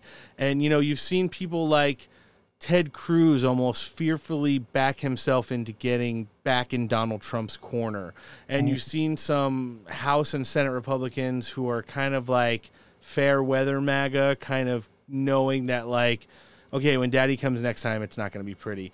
And, and I hope he talked about like their lack of urgency and, you know, instances of complacency is a really large portion of the reason why we're in this position, why there were federal agents raiding Mar-a-Lago on Monday. Yeah. And, you know, it, it's one of those things like, I, I hope there was a, are you fucking with me or not? Because if you're not, stop coming to these things. Stop saying things Exactly. about me. Stop pretending that you support me because it's going to be like all in or get the fuck out. Yeah, do or die, dude. Like, end of like it's stop beating around the bush, stop being wishy washy, leaf in the wind. Like you're either in or you're effing out. End of like because when they when they come back, it's gonna be a bloodbath, and I think they're realizing that now. Like, and it's it's making them nervous. So that's why they're like, okay, I need to hop back on, man. Like this shit's getting real, you know, sort of situation. And I mean, like, I understand, and this is what should at least be a little bit. right now through this regime and whatnot, you know, but still, you got to show your loyalty. Like, where do you sit? Where do you stand? Because you're going to get cut. Big Boom. time. And, Yeah. and, it goes back to like, let's talk about the eight and 10 of impeachers. You know, a lot of those candidates who are House representatives now won their races two years ago by like between 60 and 70% margins as politicians. And they've now been primary. Joe Kent was killing ISIS in Iraq three years ago, literally. And Yeah. he just ran one of the toughest House primaries probably in the modern history and beat an incumbent who mm-hmm. was pro Trump up until January 6th. I mean, that's no time. You're talking about 18 months ago, like she was in Donald Trump's good standings. You know, she, she voted for impeachment and that was it. She's done. Like Mitch McConnell, he's done. And people like like Lindsey Graham, they're done. It- it's just, man, I'm gonna send it to you. It was a really long clip. It was like six minutes long. Uh, I I didn't fit it into the show, but I'll play it for you, Antoinette. We should probably put it out on our social medias. So, Pigface Lady G went on Jesse Watters on Monday night, and they got into it, and and they're kind of like laying it out there for like you know they they were both on the same page, and then like you know Lindsey Graham, I I don't even know what he said, dude. Jesse Watters like eyes twitched, and he's like man, that's really weird. I heard you get pissed off about like Ukraine more than you're pissed off right now. And and Lindsey Graham was like, hey, what? And he's like, no, I'm serious. Like I I hear you go on other shows and like talk about you know droning Vladimir Putin and taking over Russia. And if it gets to nuclear war, we're there. He's like. The last president of this country was just swatted by the current president of this country. He's been out of office for less than two years, and like I don't see you bringing the same level of anger that you Yeah. do when like we're funneling money to Ukraine. And he's like, well, you know, Jesse, there's like a process. He's like, what process? What process did the Department of Justice use? Right. Like, what process did the FBI use? This isn't legit. Exactly. And he like basically threw him off the show. So that's probably the last time he's going on there. But uh, it, it was kind of ugly. And you see Lindsey Graham's like trying to laugh and like walk it back, and Jesse Watters was just like, no. No, What he's the like, fuck, man? you, and get the hell out of here. And like, people are done with your asses. It's over. And I, I just think that they're so out of touch too, you know, and they're getting like rude awakenings left and right. Yeah, we, we certainly are. And speaking of all those people, I guess the best part, even if it's a slow news weekend, is the amazing narratives we're going to get on Tuesday because, at the Mhm. very least, we're going to have Donald Trump's attorney, Christina Bobb, here joining us to uh, bring that whole narrative and do a little bit of the news. In addition to that, aforementioned now Republican nominee in Washington 3, Joe Kent, will be joining us as well, in addition to whoever else decides to jump on this weekend. So I guess we'll kind of take it from here. And uh, I'm thankful for you being back today, Antoinette. And, uh, you know, Yeah. yeah, we'll, we'll just uh, keep it rolling with this crazy ass week that we just had. You know, every week we end the week by saying it's a crazy ass week, and here we are. It Um, gets crazier. Yeah, we- you know, it's to be expected. we don't have to watch grainy videos of uh, the Watergate scandals anymore. Now we got to see it in real time, uh, starring some starring some of our friends. So, yeah, it's just absolutely bananas. But uh, we'll be picking it up on Tuesday and uh, bringing you a hard hitting episode of Steak for Breakfast for sure. Think of a better way to end the week than with all our uh, well, Carizona themed episode and friends joining us today. Absolutely excellent sitting down with all of them. In addition to that, bringing you guys the news. If you enjoyed this and the other 159 episodes of the Steak for Breakfast podcast, you can find them all across every major downloadable podcasting platforms. We're on iTunes, Spotify, Podbean, Pod Addict, Google Podcasts, FM Player, iHeartRadio, the Picture Podcast Network on the Roku app, or even on Frank Speech. Subscribe to the show and rate it, leave a review, and don't forget to download, listen, like, follow, and share Steak for Breakfast content. Show creds, of course, go to all of our amazing guests today. In addition to them, some of our internet friends Hugh White Memes, The Patriotic Babe Accounts, Ultra Dark Garbaggio, and Christina Bobb of Save America. Friends, don't forget to go out and throw some cash at our partners because when you do that, the only thing that happens is you help make small American businesses great again. Namely, My Pillow. You like sleeping? Michael take care of it. You like breakfast? Well, he's got coffee to uh, accent whatever plate you're eating off of. When you enter promo code STEAK at checkout, you get big, big savings. That's the uh, bottom line right there. MyPillow.com forward slash steak for everything sleep related. MyStore.com forward slash steak for everything morning coffee related. Or you can talk to a qualified pillow representative, 1 800 658 8045. The top tier of ear gear and everything in studio recording equipment related can be found at Audeze. These are my favorite headphones. You can't imagine the difference taking care of your in studio equipment makes. If you're in the podcasting game, if you're doing a little music, check out the website, make the investment. Audeze.com, find them on Facebook and Instagram. Stay Ready Gear holsters. If you want a picture of, uh, well, if you want to put Kari Lake on a concealed Kydex holster, not a bad idea. Yeah, I'd like it. And uh, they'll get the orders out faster than ever before. Stay, StayReadyGear.com is the website. They're on Instagram and Facebook as well. Man Rubs. Staying in the same thread. You buy it, you shake it, you sprinkle it, you rub it on whatever piece of uh, meat, fish, pork, chicken, throw it into the apparatus of your cooking choice, and eventually into your mouth. Num num num. I like it. Mike down at West Coast Survival Arms has a newly redesigned, easy to use website. In addition to that, the best equation for all your gun related needs firearms, parts, and accessories. WestCoastSurvivalArms.com is it. Talk to them on Facebook Messenger via, via the telephone 619 870 6992. Mediocre Medic for all our first responders. You're going to like all the great gear they've got going on down there. I think you're going to like their Instagram a little bit more. MediocreMedic.com is the website.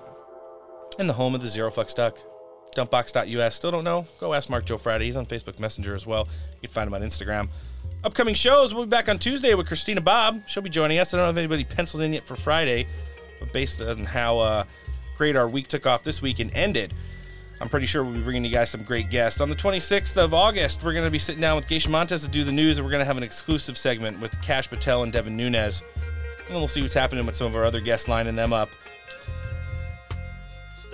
Friends of the week, rounding it out into the weekend. Let's go off the list of usual suspects. Let's go Brenda, Silent Majority, Madam America. We had a nice collab this week.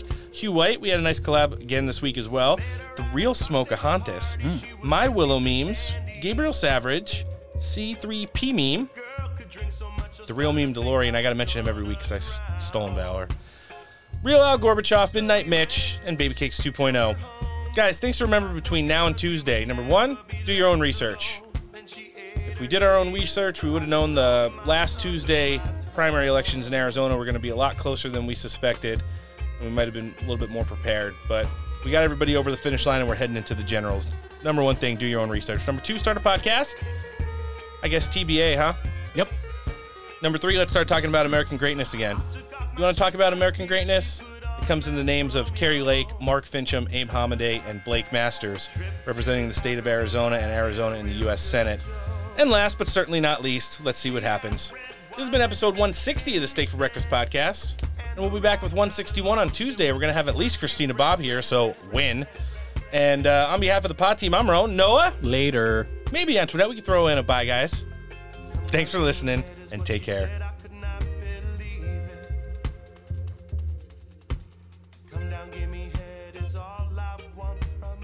If I'd raised you I could have made you better. And not some weak, sniveling pussy starved for attention. But there's no fixing that now. Weak? Um, you. I know. You're a fucking disappointment.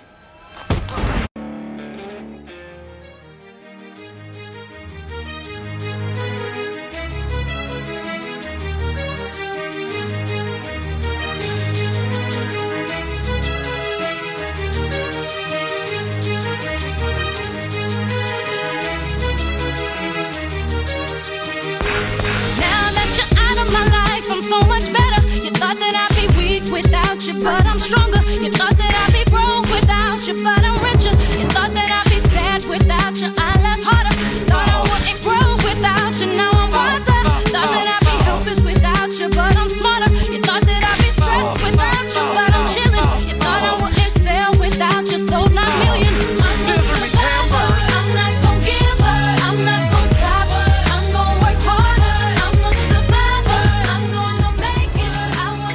This episode of the podcast is brought to you, as always, by Man Rubs.